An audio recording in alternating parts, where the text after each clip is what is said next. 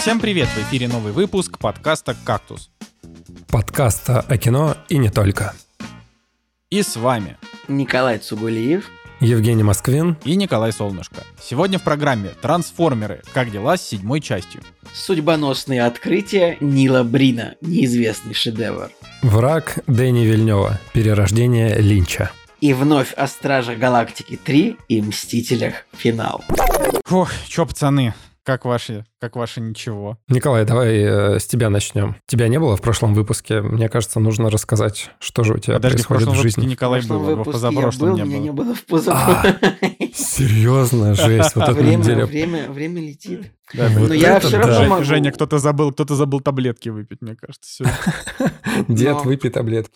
Но я все равно могу как бы начать. У меня вообще была довольно неплохая неделя. Много всего произошло. Там сходил на пару дней рождения, э, где-то вкусно поел. Но э, в контексте в контексте кино вот такую историю хочется рассказать. А, На выходных у меня пол- получилось так, что я работал на фестивале еды. Ну, типа, там... э, э, Как сказать? Ну, не совсем фестиваль еды, но вот фестиваль такой барбекю, где вот вс- всякие Э, блин, как-то я плохо описываю. Ну, допустим, это будет фестиваль еды, где а, куча всяких этих фудтраков, фудкортов с этим, а, с всякой жареной едой, всякие вот шашлыки, вот то, что типа вот Жека не ест, например. Всякие шашлыки, шавермы, колбаски. И в какой-то момент я обнаружил, я на этом фестивале увидел человека, который носил футболку э, с эмблемой ресторана Los Pollos Hermanos. Ну, Напомним тем, кто, может, жопой смотрит кино или вообще не понял, о чем я. Это эмблема ресторана «Братья Цыплята» из франшизы «Во все тяжкие» и «Лучше звоните Солу». Ресторан, которым успешно управлял до определенного момента Густаво Фринг, да? И поскольку там вот, вот я вижу этот мужичок, вот этот мужичок уже выходил с фестиваля в этой футболке, но я подумал, что если бы я застал этого мужичка раньше, вот на этом фестивале, а, а там же вот во- куча ларьков с едой, там всякие там шавермы, шашлыки, вот ну, я, видимо, больше слов не знаю, чтобы описать вот еду, которая была. Шавермы, шашлыки, колбаски, ребрышки, я не знаю. Кебабы, донеры. а, кебабы, кимужики, да, вот это вот все. И я, я подумал, вот если бы я нашел этого мужичка в футболке Los Pollos Hermanos, если бы я обнаружил его в очереди вот за какой-нибудь едой, я мог подойти к нему и сказать, что мне кажется, вся еда здесь не соответствует высоким стандартам Los Pollos Hermanos. Ну, в общем, это реально шутка только для очень жестких фанатов, как Breaking Bad и во все э, и Better Call Saul, так что э, извини, Николай, что я не могу тебя этой шуткой порадовать, но, в общем, я надеюсь, Жека. Жека, Жека все равно по- поулыбался, я надеюсь, этого. Вот. Конечно, да, когда я увидел э, картинку, я даже сразу Наде показал, чтобы она тоже заценила. Блин, там смешно, что у, мужика еще был такой же тип внешности, как у Уолтера Уайта. Ну, то есть, если его побрить на лысо и бороду отрастить, он, выглядел специально по-другому. Ну, просто у него было там, типа, условно, такое же телосложение и цвет волос такой же, поэтому он мог бы выглядеть как Уолтер, если бы захотел, но нет, он выглядел просто как мужик. А, вот, так что это вот такая вот история. все пока что.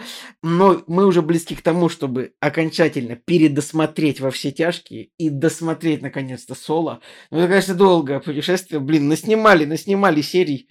Вот. Но я думаю, что вот в- по итогу я скажу, что я думаю еще раз об этом всем. И, ну, хотя и так Короче, вот мне, мне, кажется, мне кажется, что как бы мы ни ругали Женю Москвина за то, что он 700 выпусков подряд говорил про «Лучше звоните Сол», Николай, ты повторишь тот же путь. Вы, как, вы, короче, вы фанаты просто, понимаете? Вы, э, как все фанаты, вы просто немножко поехавшие, поэтому Да я тебе больше скажу. делать скидку. Это даже история начинает попахивать э, Твин Пиксом третьего сезона, потому что Николай что-то уже очень давно в прошлом где-то рассказывал про Breaking Bad, и я уже был уверен, что он его досмотрел. А нет, все еще нет. Блин, Как шестая серия История попахивает сезона. третьим сезоном третьего Твин Пик. Да. Ну, это просто смешно. А Что я? Я посмеялся, что это... У нас, как бы, знаете, нам, мне кажется, что если бы мы были популярны, э, можно было бы составлять, ну, типа, и мы существуем уже столько лет, что можно было бы составлять энциклопедию внутренних мемов, типа, с картинками и пояснениями, такой артбук, знаете, вот, и продавать его за бешеные деньги всем фанатам. Типа, как мы начинали подкаст? Не фикус, не гладиолус, не подсолнух. Блин, стыдно за Да. этот, за этот Чё джингл. стыдно? Чё стыдно? Отлично было. Мне кажется, до сих Ну, пор хорошо. Слушай, вспомни, что Николай Гриньков в, в полкино постоянно пел кринжовые песни на, на укулеле, и все нормально слушали. Николай, а там ну мужику, мне- простите, за Я тебе 40. так скажу, но мне за них еще более стыдно, чем... И вот я сейчас просто процитирую э, подкаст Полкино, я сейчас просто скажу, что как у них там это все было. Э, я не солидаризируюсь вот с тем, что они говорят, ну как у них было, а теперь мы оценим этот фильм по шкале сисьности. Типа, ну это же, это, это же, ну, это, сейчас я бы просто это не слушал бы, то есть, вот, ну тогда, когда они там это записывали в 2012 году или когда там, это, мясоколбасность там еще была. Ну... Слушай, ну там же еще, там же Инна была потрясающая, которая, типа, сглаживала их вот эту сисьность.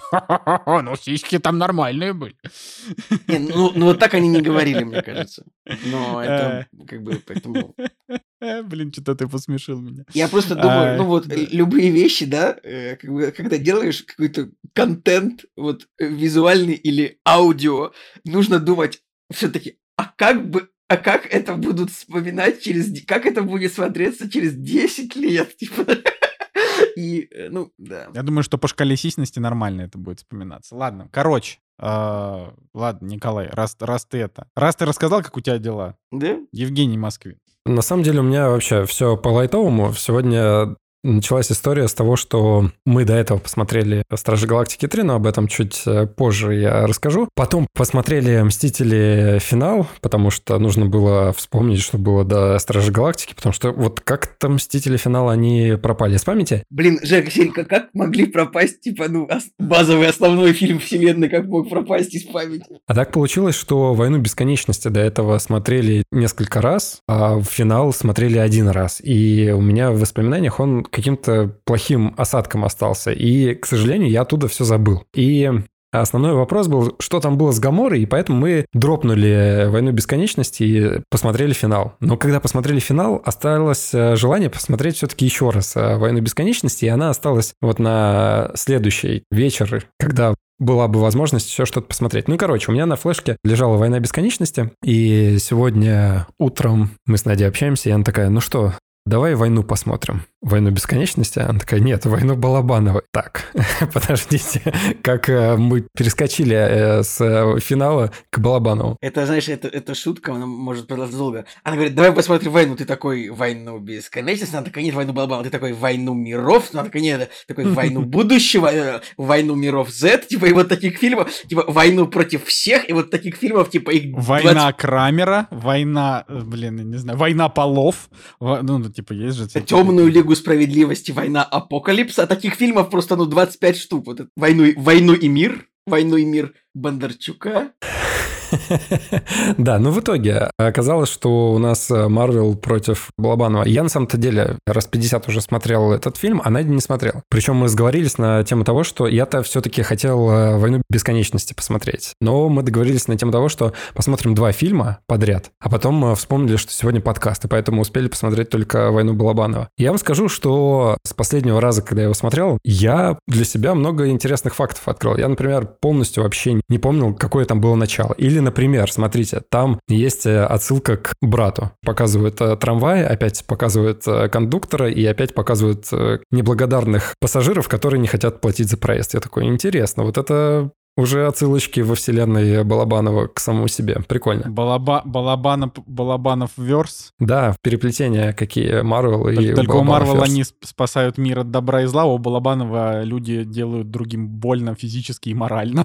я, я особенно зрителям, особенно зрителям фильмов. Да. Короче, я на самом деле не буду пересказывать, уже, наверное, все 50 тысяч раз ну, спасибо, ты уже в подкасте раза 4 минимум рассказывал про этот фильм. Но еще раз повторюсь, что все-таки очень круто его смотреть даже даже спустя 21 год, и он э, не то что актуальный, он супер какой актуальный. Да, некоторые моменты поменялись, кое-какие, но вот в целом, мне кажется, если сейчас с призмой событий его воспринимать, это, конечно, очень интересно. И даже с точки зрения критики того правительства и тех людей, кто в то время был у власти. Очень смелый. Сейчас такого просто не могу представить. Вы когда смотрите вот эти моменты, когда называются определенные фамилии и показываются определенные люди, я вот в 23-м году просто не могу Слушай, ну, представить, ну, чтобы Ельцина, хоть кто-то... Ельцина можно было ругать, да, там за, за это... За и, это... И, и до сих пор... Мне вспоминается, а, мне вспоминается анекдот. Анекдот, анекдот про то, что мы тоже можем приехать и говорить, что... Да, мы типа, тоже можем можем, мудак, мы да? тоже можем выйти, да. выйти на площадь и сказать, что Обама козел. Да?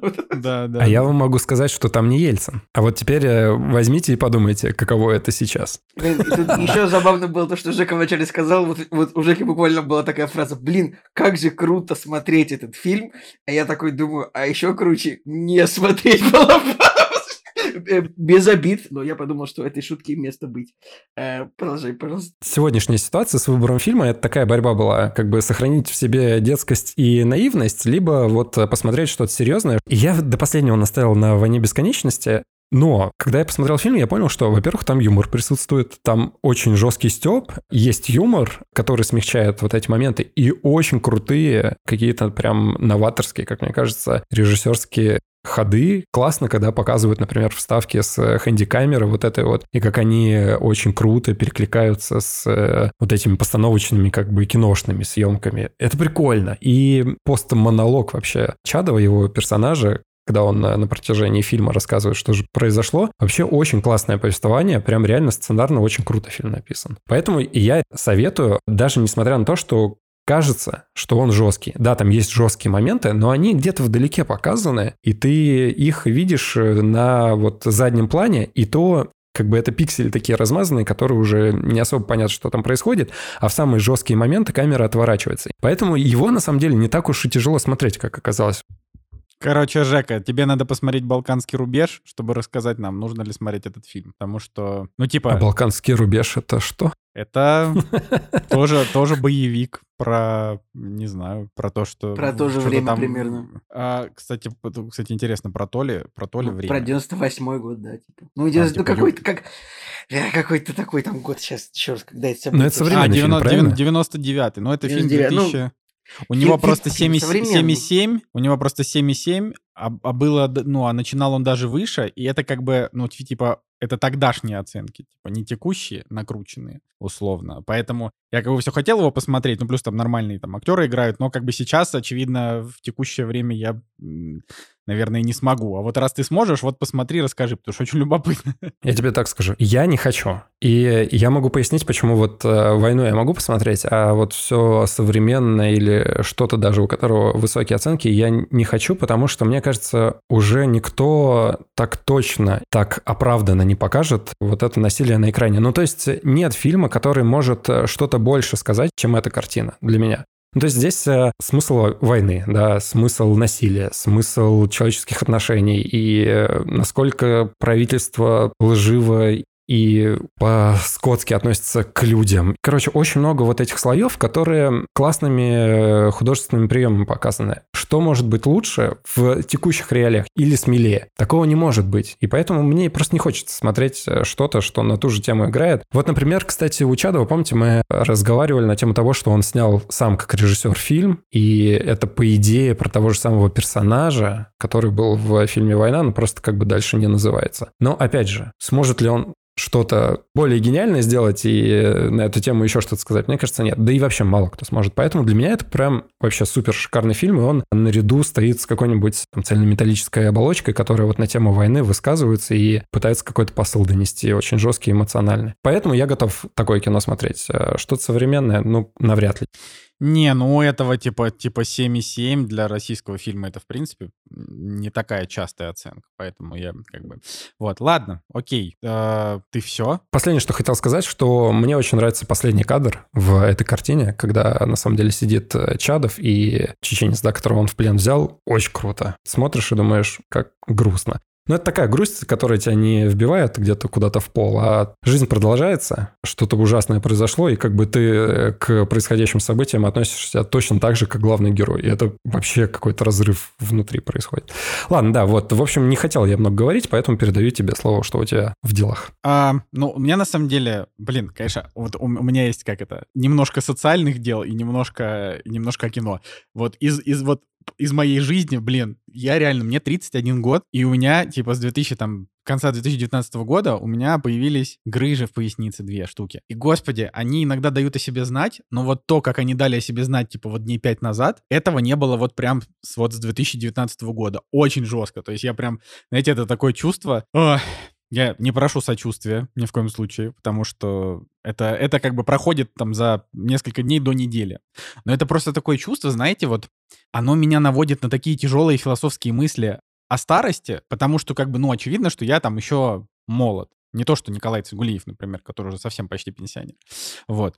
То есть я как бы еще молод, но при этом вот это, знаете, так вот, когда ты лежишь на кровати, ты просыпаешься, тебе надо встать, и ты типа две минуты это делаешь. Ну, потому что тебе надо сделать так, чтобы тебе не пронзала боль. Или когда ты передвигаешься по квартире, ты идешь, типа, так вот руками по стеночке, потому что это тоже больно. Ну, то есть так было первые пару дней, сейчас уже нормально. Но все равно, блин, вот прикиньте, какой же все-таки человеческий организм поганый. Это просто кошмар вообще. То есть вот этот, ну, это буквально, потому что как бы эти грыжи у меня появились, потому что когда-то, когда мы были в Испании, я взял э, в руки 20 килограмм продуктов и понес их в гору. И когда я донес их до квартиры, типа, вот тогда они появились. Николай, вот как я, так? бы, я бы хотел поспорить с тобой. Ну, типа, блин, ну, грыжа вообще это не такая вещь, которая появляется вот от того, что ты один раз что-то поднял и пошел.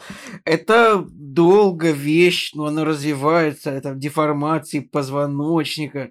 Это, как бы, блин, как сказать, это не, не из-за того, что не вини тот день, вини всю, весь свой образ жизни.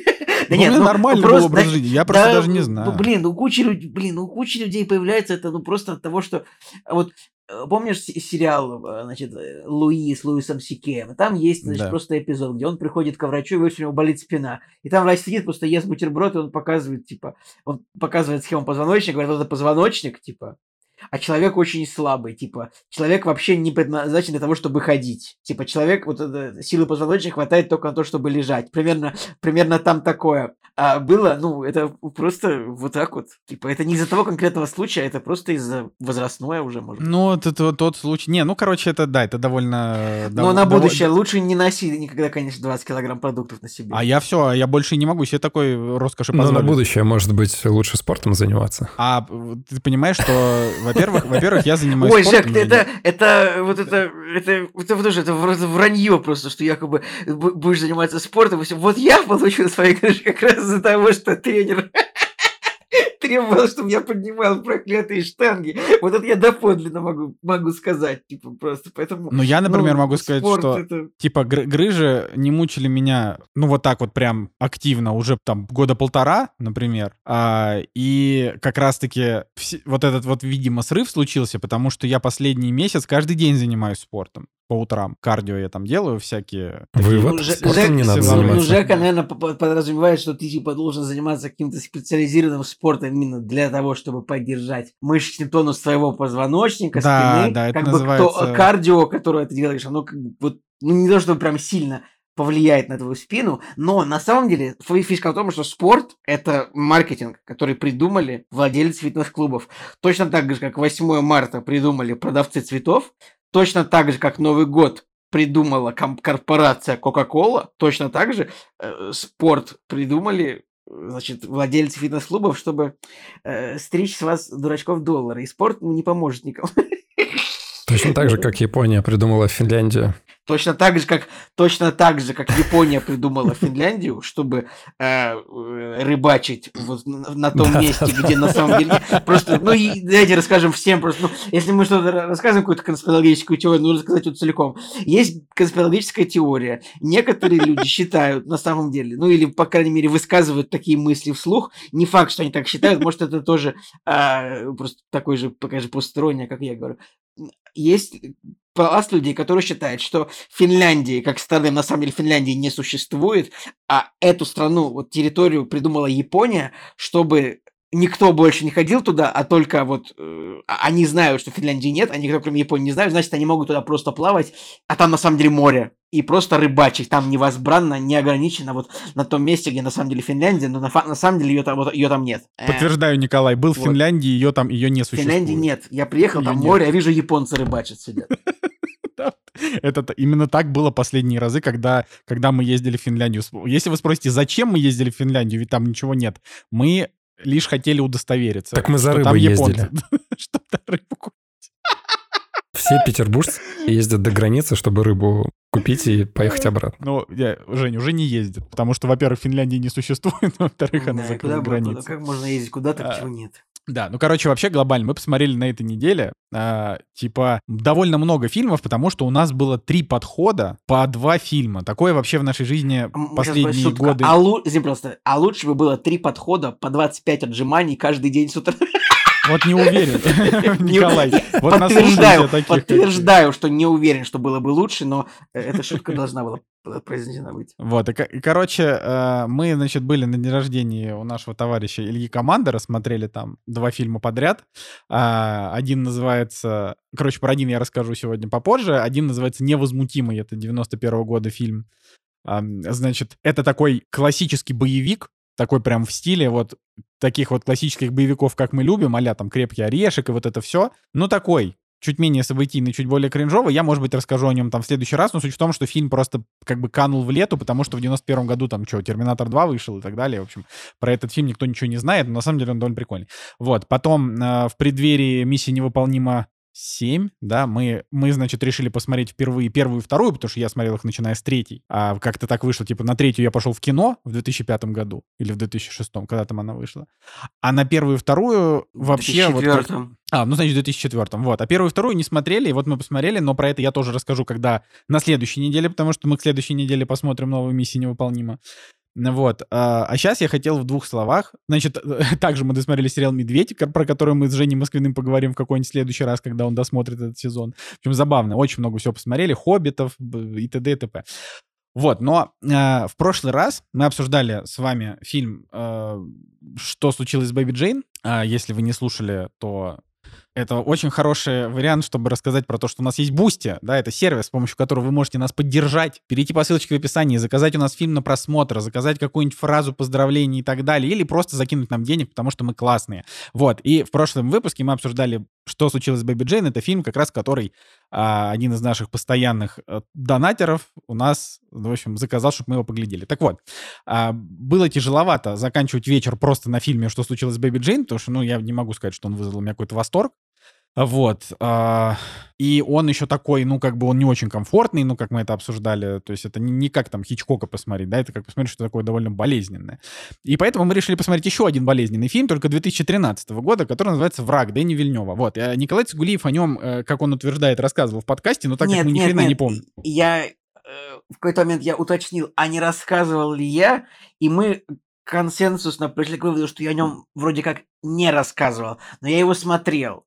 Э, Но поскольку я смотрел его в 2017 году, я уже ну, прям помню только твист, э, да, помню только, значит, завязку, по большому счету, и финал. Хотя э, фильм не очень длинный, как бы, ну, э, ко- коротко, ну, что это фильм, где, значит, за Джейком Гленхолом паук по Торонто гонялся гигантский. Вот это я помню, как бы. Ну, это, это не совсем так. Ну, в общем, Ну, типа, А, в, в общем, я не могу причислять себя к какому-то вот прям невероятному фанату Дэни Вильнева, хотя «Пленницы» я считаю одним из лучших триллеров ever. Ну, это абсолютно пот- потрясающий фильм. А, я также люблю «Бегущий по лезвию 2049», ну, потому что скорее из-за визуала.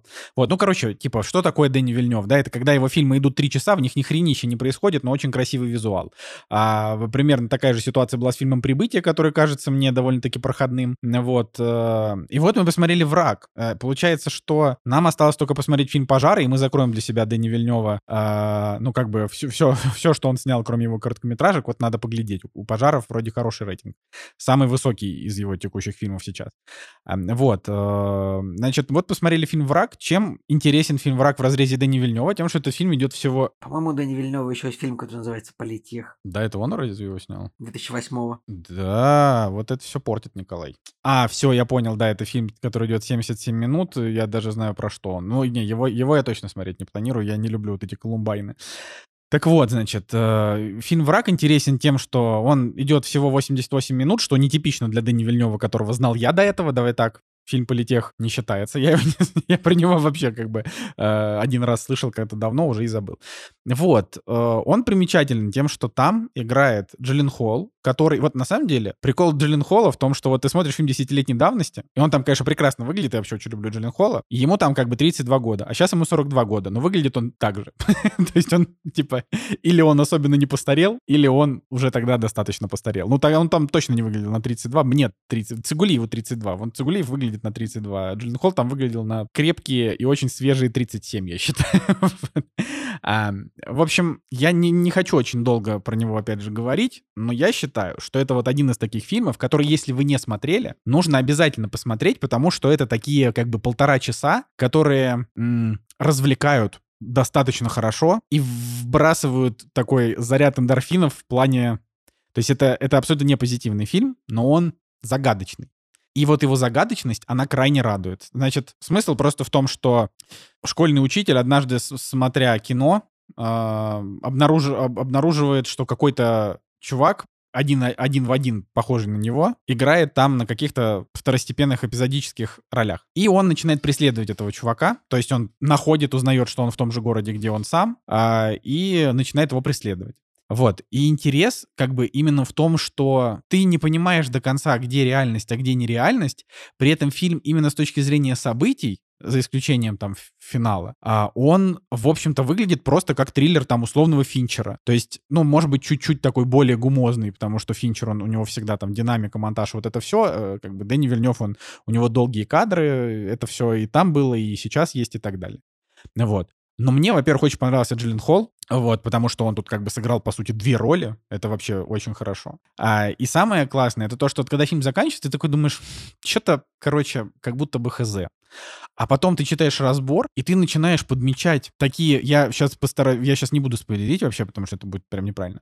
Но ты подмечаешь такие штуки, вот как, знаете, если все страхи Бо ставить на паузу, и ты такой, м-м, на этой фотографии, которая на 30-й минуте показывают то, что будет на 74-й, типа, да, это а как, ведь если это же еще не произошло, ну, условно, вот начинается.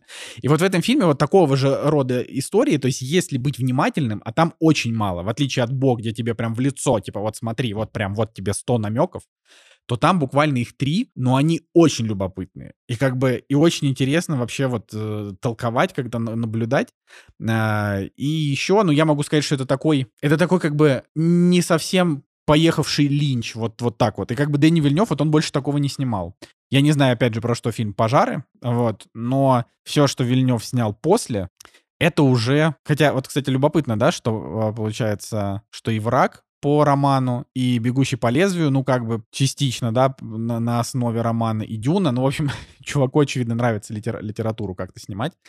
А сейчас, наверное, еще окажется, что и пленницы как-то, но это я, Но только эти самые Андроиды и электроовцы это не роман, это типа повесть. Ну, роман это... В смысле? Он довольно, там 300 страниц в нем, нет? Ну, это не роман. Сейчас я, конечно, роман. уточню. Да ну нет. Короче. Ну, это, реально, это, это реально роман. Мне просто казалось, что он, ну, он маленький, как честно говоря. И, обалдеть, это роман. Ну ладно, извините, я был неправ.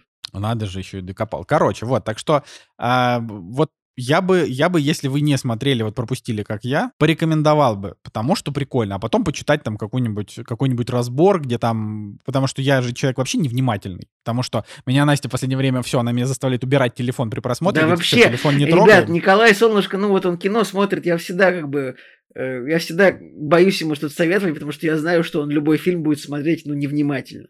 Так, Николай, ты в кинотеатре телефон достаешь, чтобы проверять. Давай когда вот ты, это. Когда ты последний раз был со мной в кинотеатре? Когда, вот тогда и было, когда я последний раз был. Короче, вот, и, и получается, что э, я невнимательный не в том плане, что я невнимательно смотрю, а в том плане, что я вообще не очень внимателен к деталям. Поэтому мне кажется, что это для меня скорее даже плюс, потому что типа, если ты очень внимательный к деталям, то для тебя нет интриги. Ну, там, условно, Настя, она а, может на середине фильма сказать, вот она его предаст. типа, и она там его предает. Блин, а, у меня вот. с Аней такая же проблема. Она такая говорит, вот этот вот, э, этот, этот, этот, наверное, убийца. Я такой развожу руками и говорю, а можно мы кино будем смотреть, а не будем делать работу за персонажей фильма? Это они должны разгадывать, кто убийца, а не мы. А мы... Не, ну, короче, я, и да, последнее время, когда Настя так делает, я говорю, Настя, типа, давай вот в конце, когда посмотрим, ты скажешь, права твоя догадка или нет. Ну, если это согласен. И да, я, нужно говорить, а я просто поверю, что ты знала с самого начала, но поскольку я запретил это говорить, то... Ну, как бы, а что не верить-то, что, зачем врать? Ну, вот, э, это просто в каких-то фильмах, например, ты смотришь, эм, вы же знаете, ну, как вы знаете, это очень странный заход, вы наверняка замечали, что злодея очень тяжело скрывают сценаристы и режиссеры, потому что всегда вот даже если вот ты думаешь, что вот, то есть его сначала показывают как вроде хороший чувак, а потом оказывается, что он предатель, ты с самого начала видишь, что что-то не так с его лицом, какой-то такой более какой-то тяжелый или хитрый взгляд. Ну, в общем, вот э, для того, чтобы актер сыграл э, плохого парня, но как бы отыгрывая хорошего... Блин, дайте я вам дам подсказку, как угадать злодея, если вы смотрите фильм, в котором нужно будет угадывать злодея. Э, типа, подсказка номер один этого вот если персонажа играет Гарри Олдман, Вуди Харрельсон или Гэбриэл Бирн, то, скорее всего, этот персонаж в конце окажется злодеем. Но это, хм. это, это как бы да, но, типа, видишь, история, история про то, что, ну, типа, чаще всего очень-очень сложно скрывается, скрыва, скрывается как бы злодей, э, и вот если это в таком фильме, как, например, «Миссия невыполнима», когда, ну, допустим, показывают в начале фильма «Миссия невыполнима 2», как э, пилот управляет самолетом, и что-то с его лицом не так. Я говорю, Настя, это точно фейковый пилот. И через минуту оказывается, что это фейковый пилот. Вот. Э, такое, такое, как бы это легко заметить. Но какие-то вот а, такие более серьезные, ну, типа вот эти детали а там, что вот на, на его, а, там в этой рамке была вот эта фотка, на стене был вот этот знак, который означает вот это, а вот, значит, э, этот персонаж сказал ему вот эту фразу, что означает наверняка вот то. Короче, я очень сильно развлекся, не столько от фильма «Враг», хотя он мне как бы понравился, я ему 7 поставил, хорошо. Вот, сколько от того, сколько что... от разбора. Прочит... Да, потому что я прочитал разбор, и я такой, блин, блин, блин, вот это круто. Типа я не замечал там вот буквально 3-4 факта, которые переворачивают, потому что, ну как сказать, типа если смотреть вот как я, не, не то чтобы невнимательно, а вот как бы просто вот, ну, я упускаю детали, вот такие какие-то мелкие детали.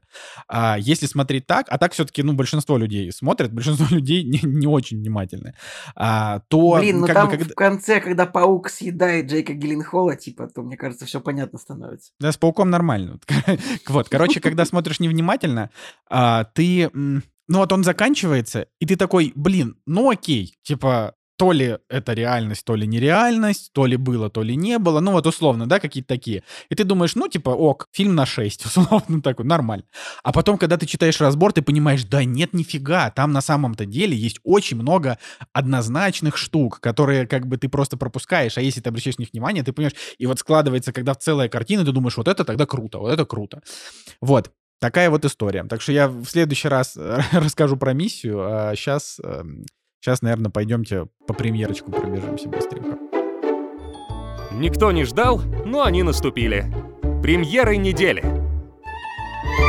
Добрались мы до премьер недели, которая стартует у нас 13 июля, и на больших экранах есть ретроспектива, которая называется «Великая красота» Паула Соррентино. А ты смотрел? Вот, это тот фильм, который я не смотрел а у Соррентино. Да, я вижу, что у вас оценки высокие стоят, и очень хочется. Я даже думаю, что, может быть, на выходных или при удобном случае это будет тот фильм, который мы посмотрим. Не, ну подожди, можно я, можно я скажу? И у меня не стоит ему высокая оценка. Я считаю, что это худший фильм Соррентино из всех, что я видел. Он типа, я понимаю, почему его считают великим, но, Жека, ты просто должен понимать, типа, великая красота с фильмом «Молодость», с молодым папой, с рукой бога, ну, он имеет общее разве что э, актером и общим каким-то вайбом, что ли, да, вот Сарантино. Но в целом фильм идет типа 2 часа 20 минут, и он очень тягучий, в нем вообще ничего не происходит. То есть вот я бы сказал, что «Великая красота» это один из таких самых фестивальных фильмов, что я смотрел в своей жизни, чисто потому, что он просто, он красивый, очень медленный, очень занудный. То есть вот, ну, это, в общем, там нету вот этого, вот этих каких-то ворохов остроумия, поэтому, когда посмотришь, мне будет даже интересно, потому что, может быть, тебе он покажется супер динамичным. Но вот кто, кто это, по-моему, Николай же, да, смотрел этот фильм про Берлускони. Лоро. Да? Лоро. Я смотрел. Я, я Да. тоже смотрел, но мне, мне кажется, это э, жутко, жутко скучное кино. Как бы. Вот, вот мне кажется, что вот это, наверное, примерно то же самое. То есть это как бы, типа он ходит, там что-то какие-то люди, очень много, вот они сидят за столом и говорят, «В- все, молодое поколение уже не то. Они такие, о, да ты просто постарел. Он такой, нет, я просто Блин, я помню из, так». из этого фильма две сцены там. В начале овца выходит из амбара, а в конце овца умирает. И в середине фильма а, Сильвия Берлускони пытается, а, значит, закадрить какую-то де- девушку молодую, она ему говорит, ты пахнешь дедом. И, все. Это я все, что я помню из фильма Лору. Ладно, Жека, продолжай, что там еще. Ах, Лара, клевый фильм. Ну, кстати, давайте скажем, что «Великой красоты» Оскар за лучший фильм на иностранном языке в 2014 году. Дальше по премьерам кино, которое у нас выходит с э, Джеки Чаном. Ту-ту-ду-ту. Ей! Да, если вы посмотрите трейлер, то это такая смесь э, «Безумного Макса», фильмов э, с Джеки Чаном и «Форсажа», может быть, я даже не знаю. Ну, в общем, Джон Сина тупо топ. Миротворец. Я надеялся, что оценки будут в районе 6,5-6,7, но, к сожалению, нет. Оценки в районе пятерки. И это очень печально, потому что трейлер, ну, даже в какой-то степени мне, может быть, и понравился. Слушай, Ж- Жека, а ты видел вообще, что у Джеки Чана вышел фильм, который называется «Кунг-фу жеребец», и у него на кинопоиске 8,1? Да, потому что кинопоиск его активно форсит. Да, ну 252 тысячи оценок. Я, ну как бы, понимаешь, у кинопоиска нету интереса рандомному фильму с Джеки Чаном. Ну то есть, условно, на киноп... я, мы все мы знаем, что у кинопоиска бывают спорные моменты с оценками, это мы знаем. Но они скорее связаны с их сериалами.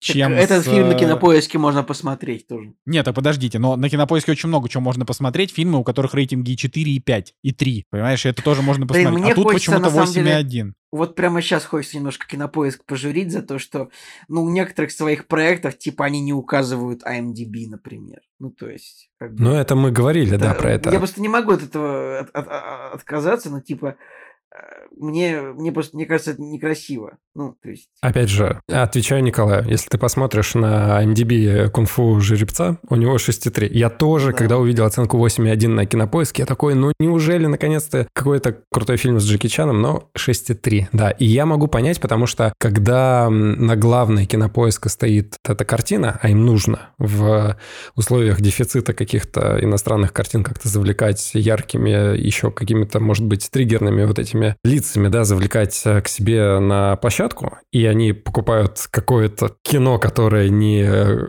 уровня AAA, то они начинают, значит, выпускать э, ролики про Джеки Чана, подогревая интерес к просмотру этого фильма. И когда, опять же, у их проекта, который они форсят, оценка высокая, на самом деле оценка у них должна быть в районе шестерки, то, в принципе, это еще раз очередной проект, который вот они как-то оценками пытаются подтянуть, да, вот Блин, ну я, я, я не Мне ну, то есть, просто, о- я как, не- не мне как, мне кажется, вот я прям, я прям очень, эм, я очень тяжело воспринимаю манипуляции с оценками. Типа, мне кажется, Я, вот я абсолютно согласен. я просто, я не знаю, вот я, я считаю, вот, ребят, ну вот, вот мы столько лет разга- рассказываем о кино, разговариваем. Мы там, ну, не сказать, не живем, не живем, но мы прям очень погружены, нам интересно.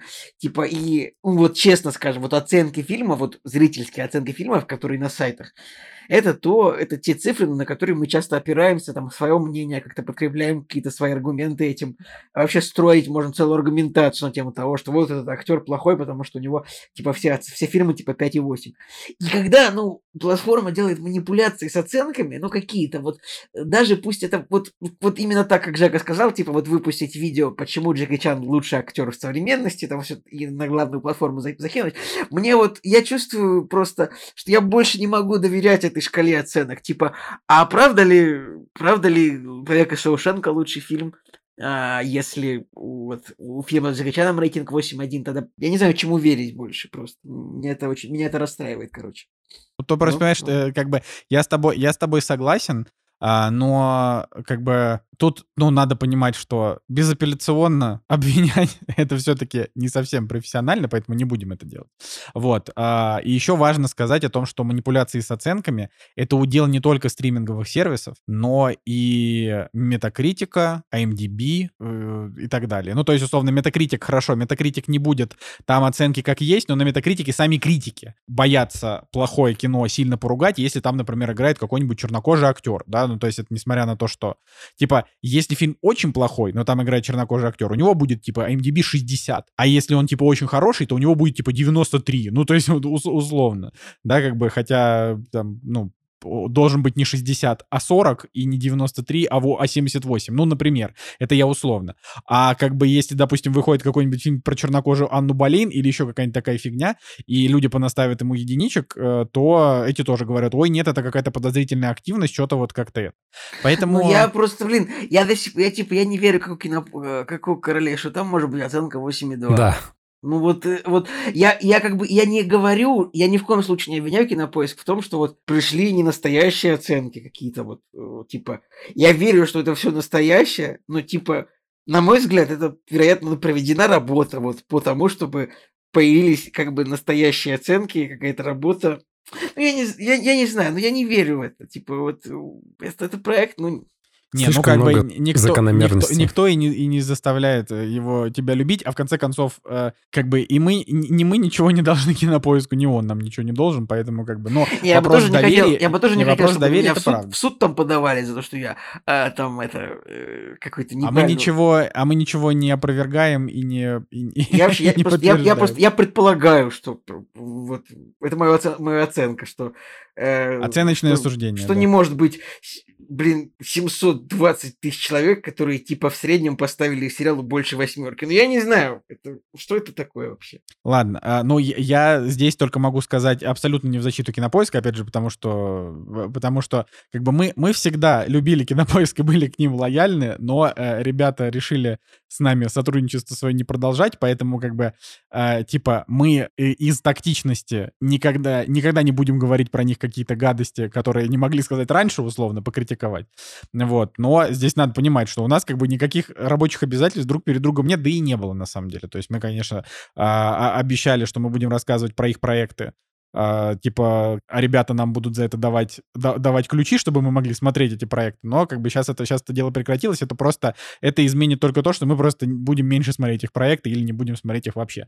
Вот. Uh, это, это, это, это как бы, короче, ни на что особо не влияет. Но в целом uh, я могу сказать, что когда появилась у Кинопоиска стриминговая площадка, ну, то есть вот когда они превратились в стриминговый сервис, в этот момент, когда вот ты смотришь их фильм, в конце всегда вылезает, типа, поставьте оценку. Раньше люди люди специально заходили на кинопоиск, чтобы поставить ему оценку. А вот когда у них появился стриминг, они как бы при выходе из фильма, когда ты вот выходишь, они говорят, оцените фильм. И, соответственно, среднестатистический человек, который до этого никогда в жизни не оценивал фильмы, а потом подписался на Кинопоиск, потому что реклама была просто массированной по всей России там все эти годы, когда они начали свой этот плюс развивать. Вот с этого момента условный Васян из, из Саратова, который никогда в жизни этого не делал, но получил там промокод, а, и вот он решил посмотреть там сериал «Король и Шут» на Кинопоиске, ему говорят, оцени фильм. Он такой, вот. «Ну, мне понравилось. Я очень очень ну, рад, что ну, Николай... Ну, я, у меня у самого бы, наверное, не возникло. Я бы сам не смог так это подкрепить, но хорошо, что вот Николай именно подкрепил мой тезис о том, что именно была проведена работа,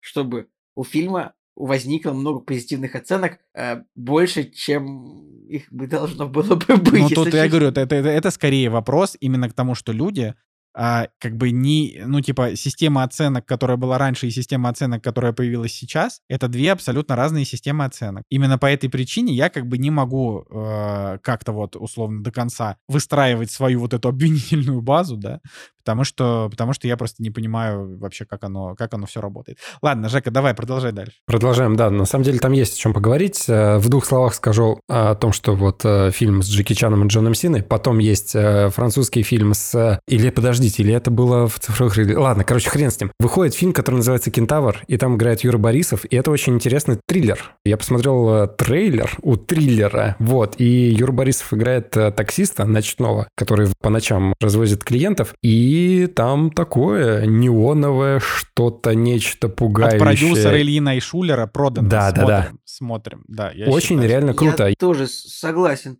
У меня только вопрос, а что Найшулер не режиссер? Что сам не снял фильм? Ну, потому что в Америке, Найшулер не наверное. в России уже давно, ты что? Он, может, денег каких-то дал, но он, ну... Я не знаю, когда был снят фильм «Кентавр», но как бы... Типа, вообще, Найшулер в Америке жил еще и до февраля 22 года. То есть он там снимал уже там до этого другие проекты, поэтому я думаю, что он и не возвращался, поэтому как-то так получилось. Короче, трейлеры реально красивые и интригующие. То есть они в трейлере вроде не показали ничего такого прям, а, что можно сказать спасибо за трейлер, я посмотрел весь фильм, но в то же время, да, и завлекает красные, неоновые всякие цвета, прикольно. Да и все, в принципе, вот Ну, подожди, теперь можно к цифровым... Фильм Джонни с Николаем Фоменко. Ну, Да, точно, Джонни с Николаем Фоменко Конец про 80-х, рок музыкальную группу. интересно, да. интересно. Но выглядит э, на самом деле как говно. Можно было бы сказать, что это какой-то интересный проект с точки зрения качества. Прикольно, когда я увидел Николая Фоменко, мне нравится его на Ну, экране просто, ну, Фоменко, он наблюдать. же такой, такой братюня. Да, но ты смотришь на молодых актеров, как они в прошлом играют и рассказывают его историю, и где-то к середине ты уже такой дешево. Я уже вижу, что это как-то как все Ну, для души снялся э, Фоменко для души. Ну а как же тайский фильм 2023 года «Кукла реинкарнация зла»? Ты что, не, не это? Нет, оценки, вот все, что ниже, там 6-5. У него я- 7,2 на MDB, между прочим, у «Куклы реинкарнация зла». Сколько там оценок? Конечно же, там 100 оценок, но это, Да. это же не важно. 260. Ладно, что там цифровых? Да, цифровые релизы э, тоже все достаточно так э, ни шатка, ни валка. Вот здесь как раз в цифровых релизах э, фильм, который называется «Вкус счастья», там играет Жерар Депардье и Пьер Ришар. Два Блин, мастодонта. Это же, это же просто, просто лю- лю- любовь. И еще это про кухню опять. Шеф поваров всяких разных, но оценка плохая, 5,8 у него уже на А MDB. там 20 200 оценок, по твоей логике это ничего не значит. Ну, обычно, ну, вот когда низкие оценки, уже плюс-минус можно что-то понять. Но все равно и прикольно посмотреть, да, когда в одном кадре какие-то вот актеры из прошлого. Наследие. Парень должен исполнить последнюю волю сельского колдуна. Гипнотическая драма о духовном пути. Оценки А, да. 7,5. Ну там, ну ладно. Пти- Птичий короб Барселона. Это типа продолжение франшизы Птичий короб. Bird Box. С Сандрой Буллок был фильм такой на 6 из 10. Вот они сняли испанскую, как бы, что происходит внутри этой вселенной но в Барселоне. Да. Уверен, что фильм будет не супер, но как бы почему бы и нет, если, если будет хотя бы выше, чем 6,5, можно попробовать поглядеть. Я Да, считаю. он, эта пуля выходит еще в цифровых релизах. Мы недавно говорили о том, что он на больших экранах выходит. И, к сожалению, да, у него тоже оценки не ахти, ниже шестерки. И там, кстати, играет эм, Джейми Фокс. И недавно были новости о том, что ему поплохело на съемочной площадке. И больше после этого как-то я новостей не видел. То есть э, поговаривали, что у него сердечный приступ. Блин, да, но давайте пока не эксплуатировать это, потому что мы не знаем. Я хотел еще сказать, что довольно любопытно. э, Значит, в цифровых релизах отмечен сериал, который называется «Избранный», «The Chosen». Сериал, который выходит с 2017 года. Сериал Сидаба. И у него 8,7 кинопоиск и 9,3 MDB при 37, нет, при 38 тысячах оценок. У него вот такие вот эти. То есть там Ничего получается... себе, какие Да. цифры.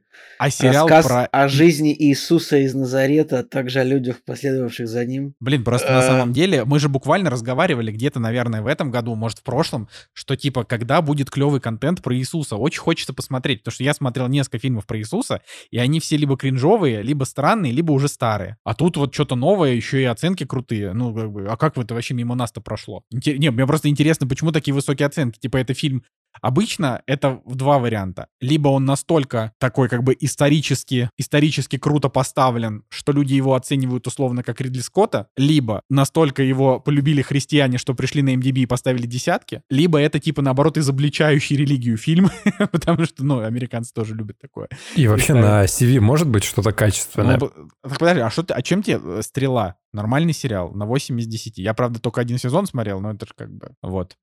Сидап. Просто Сидап вот. вопрос. Нормально, у Седаба средняя оценка сериала типа 7,5. Вот, но... Но вот интересно... Блин, мне прям что-то интересно стало про Иисуса посмотреть, о чем бы не посмотреть. А, да, вот. Мел Но Гибсон, кстати, тут где-то в интервью сказал о том, что у него все еще в производстве вторая часть «Страсти Христова», и есть э, два варианта сценария. Обычный сценарий, где просто все написано, и второй сценарий, где, по его собственным словам, как будто все под кислотой написано. Он говорит, что второй вариант ему нравится больше. что ж. Но «Страсти Христова» я до сих пор не решился посмотреть. Вот Балабанова решился, а «Страсти Христовой» что-то вот как-то Страсти... не могу догнать. Блин, ну «Страсти Христовы» — это непростое кино вообще, это как бы... Вот если... Вот он такой же, как Апока... Апокалипто, он большой, Не знаю, а- тяжелый. Апокалипта как-то мне... Я страсть, наверное, в де- ближе к детству смотрел, мне тогда как-то, типа, вообще ну, непонятно это было. А, но Апокалипта как-то подинамичней. Да он лайтовый вообще. Ну, я бы не сказал, что он лайтовый, он довольно, довольно тяжелый. Не, ну там много мяса, но оно не воспринимается как... Ты смотришь боевик такой. Какой боевик, какой. ты что, ты, Пош, может, пу- путаешь его Ну, с- там жестко, там всякие постоянно там... с- Да не путаю, семьи я же его недавно смотрел. Да, нам заказывали его. Ну, короче, почему-то вот э, я не смотрел и не думал о том, что, господи, мне хочется отвернуться. Ну, смотришь, как бы, да. У, мен- у меня тут, у меня тут другая боль. В, в цифре же вышел, вышел фильм «Трансф- э, «Трансформеры», про который расскажет Николай Цугулиев сегодня. Но «Трансформеры» — это хрень на тень, понятно, ну как бы. Но вышел новый фильм Уэса Андерсона, который называется «Город астероидов». И у «Города астероидов», господа, что-то не очень высокие оценки, как-то так. То есть Так, ну, может, народ вот- уже... ну, Народ начал потихоньку прозревать уже, что Уэс Андерсон просто снимает в пятый раз один одинаковый фильм, нет? Николай, а может быть тебе это, как бы, по- по- полезай-ка ты в духовку, да почисти изнутри. Не трожь Уэса Андерсона. Нет, я, конечно же, мы его все вместе будем смотреть к следующей неделе, очевидно. А, Вот, но... В пятницу появятся субтитры. Да, но, блин, что-то я даже не знаю. Ну, то есть это, ну, по трейлеру это просто такой же фильм Уэса Андерсона, которому я обычно ставлю типа 10 или 9, а тут что-то 6,8, 7,1, ну, как-то прям нехорошо. Вот, э, но поглядим, поглядим, что там вообще. Короче, да, в цифровых релизах еще «Знак четырех», э, фильм Карен Шахназарова. Так, Да, и выходит еще сериал «Правосудие» с Тимоти Олифантом и Бойдом Холдбругом. Ну, я в прошлом Поэтому- раз говорил об этом, да, то, что у него... Да, да, У него, да. кстати, огромная метакритик, типа 89. это Ну и все. для, для, это, для Николая как раз. Там, Вот. типа, там нужно смотреть предыдущий сезон, сезон, который был, типа, 10 лет назад. да, в 2010-м точно. Ну чё, тогда, тогда я думаю, что мы можем переходить дальше, да, уже. э, Сегодня у нас не самый длинный выпуск получается, как я Это обычно вот, э, говорю. это ты с чего Да ты взял? С чего это взял? Еще «Стражи», еще «Трансформеры», я еще очень ты надеюсь, фильм что будешь я рассказывать. надеюсь, что мы, мы как это не будем затягивать. Вот, ладно, поехали. «Кактус» — подкаст о кино и не только. Ну что, ребятки, вы, наверное, все просто, ну, мощнейше ожидаете, наконец-то, моего рассказа об, об, об, воз- об возвращении очередной легендарной франшизы. Вы, наверное, хотите, чтобы я рассказал вам про фильм «Трансформеры», Rise of the Beasts. Николай, так хотим, так хотим. Скорее начни рассказывать.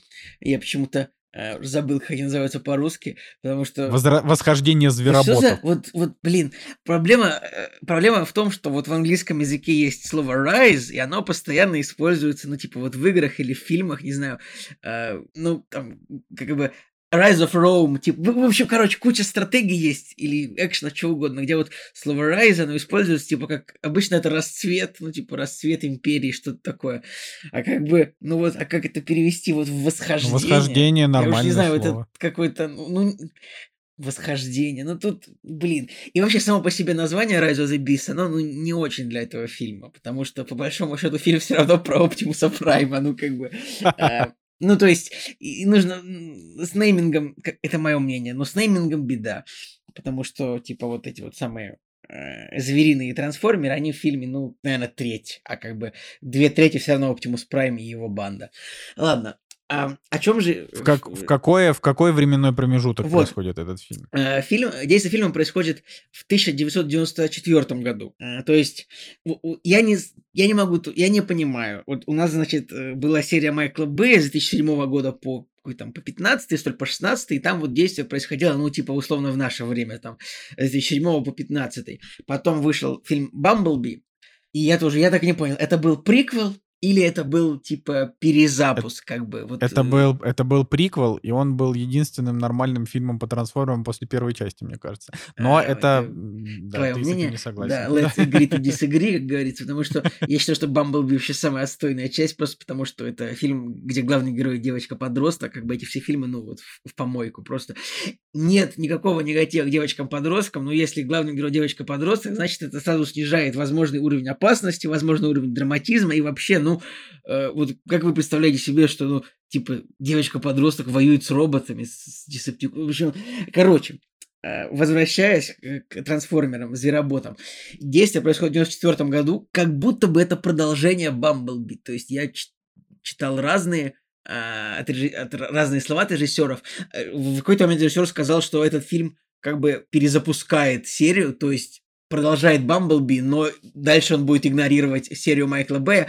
Короче, нужно тут вот сейчас прийти к тому, что я так понимаю, они сами еще не определились, что им э, надо делать это, потому что, ну, это не то, чтобы это будет прям большой спойлер, но вот в самом конце фильма, в сцене после титров, анонсирована коллаборация трансформеров с G.I. Joe. В России вот серия. Joe, Бросок Кобры, те, для тех, кто смотрит кино, типа, были фильмы такие, они вот, ну, не были особо успешными никогда. Но поскольку этот и трансформеры, что такое изначально трансформеры? Изначально трансформеры это игрушки от компании Hasbro. G.I. Joe это тоже игрушки от компании Hasbro. И вот к ним, значит, пришла такая великая идея, видимо, сделать коллаборацию этого всего. Ну, на американского зрителя, наверное, это произведет эффект, но вот Николай, есть ли комиксы G.I. Joe? Понятия не имею. Мне, я а, смотрел «Бросок кобры», и он мне дико не вот. зашел. И вот я в России, типа, у меня не, никогда не было игрушек G.I. Joe, у меня никогда не было. У меня были трансформеры, очевидно, поэтому, ну, для российского зрителя просто, ну, G.I. Joe это, ну, не, не что-то как, как, хотя, конечно, я рискую обидеть какую-то тоже какую-то группу фанатов этой франшизы, но мне кажется, для России это не очень а, какая-то актуальная, Короче, у, у меня фильму «Бросок Кобры» стоит 8 из 10, но эта оценка поставлена 6 декабря 2009 года. Это значит, это было 14 лет назад, и мне было 17 лет. Я отзываю свои У меня семерочка стоит. Не, ну это был в кинотеатре, ну нормальный боевичок, там был Ченнинг Татум, Марлон Уайнс такой просто, ну, нормальный был боевик, вот как бы боевик Стивена Сомерса, ну, как мумия, типа того. Что, же Женя, ты что-то говорил? Да, в 21 году даже выходил «Бросок Кобры». Да, недавно, относительно. А, «Бросок Кобры» это был, скажем так, изолированный фильм про одного персонажа, э, Snake Eyes, и то есть он был более дешевый, но все равно он дико провалился, поэтому можно сделать вывод, что американскому зрителю на Бросок Кобры пофиг, ну и, в общем, плевать на Бросок Кобры, вернемся к трансформерам. Итак, как бы, изначально как бы, действие происходит когда-то давным-давно, вот нам показывается планета э, зверей-трансформеров, они называются максималы, то есть вот трансформеры, которые э, превращаются в зверей. Был, был такой мультфильм даже, тоже по Первому каналу его показывали в начале 2000-х. Он Николай, назывался... А, а, ми, а, мини, а минималы существуют? Да, еще бывают средне-малые. А, Битвы зверей. Между прочим, серьезно, да. Битвы зверей назывался. Beast Wars Transformers 96 -го года мультфильм. У него 7,4 рейтинг. Может, кто-нибудь смотрел, кроме меня, нет? Я просто понимаю, что только я люблю трансформеров так сильно, потому что я в детстве очень много смотрел мультиков про них, очевидно. Ну, вы нет. Ну, ладно. Я не знаю, что вы там, Барби смотрели или что. Какой-то, очень, Николай, очень некрасивый Николай, упрек, конечно. Как это? Э, э, экзосквад капитана, капитана Марша Нет, эхо сквот, эхо, эхо, эхо, эхо взвод спасатель лейтенанта Марша это вообще базовая база. Просто супер обидно, что он э, погиб после первого сезона этот сериал и больше его не было. А так это, это величие абсолютно. Потом как-нибудь обсудим, типа, ребят, мультфильм Эхо взвод это ну просто это 10 из 10. Поставлю, поставлю десятку. Все, не отвлекаешь меня от трансформеров. В общем, и так э, существует планета, на которой живут э, звери-трансформеры. Максималы, да. И э, эту планету собирается поглотить злой Юникрон. Юникрон это такой э, ультимативный злодей во вселенной трансформеров, типа это гигантский трансформер размера планеты, размера планеты, то есть он не то, что он больше несколько планет. Причем вот в мультфильмах он показывался именно как большой робот. Но вот в фильмах, э, ну он в фильмах показывался просто как, в мультфильмах он показывался просто как огромный трансформер гигантский, который все равно пожирает планеты. А вот он был у Майкла Бэя уже то ли в последней части, то ли в предпоследней, он уже показывался как бы как планета, которая пожирает другие планеты. Ну, э, наверное, э, концептуально можно его по-разному показать, но, в общем, это ультимативный злодей вселенной трансформеры, который, в общем, всегда пытается пожирать другие планеты. И, в общем, э, Юникрон пожирает планету э, зверей, но они, они, они успевают Блин. с этой планеты. Что, Николай? И меня, знаешь, у меня просто иногда очень редко у меня просыпается а, так называемая цигулиевщина. Знаешь, когда ты говоришь, а, уничтожил планету зверей, и я хотел пошутить, они, они ушли красиво. Ну, типа... Не, вот это, это, это не, Потому это, что это звери, неплохо, типа, да. я ухожу. На этой планете, в общем, а, а, на этой планете, в общем, больше нечего было Юникрону ловить. Все, что, ну... А, Но на самом деле, на этой планете хранился типа ключ, с помощью которого Юникрон мог перемещаться вот в другую галактику. Но звери, э, перед тем, как Юникрон их планету по- съел, ну, типа, для энергии, ему он питается ими не просто потому, что он злой, а потому что ему нужна энергия, звери успели ключ, значит, с этой планеты утащить, куда-то спрятать его в другой галактике где-то, и Юникрон оказался, значит, э, заперт вот в одной галактике. Но не все так просто. У Юникрона, конечно, был подручный э, под названием Скурч. Э, ну, это типа местный, местный Мегатрон. То есть вот это первый фильм, э, нет, не первый, это фильм, который... Макдак? Ну, он вот именно, что это тяжело, он не скур, он, он не скрудж, он скурч, поэтому для российского уха, конечно, это звучит такое себе, да.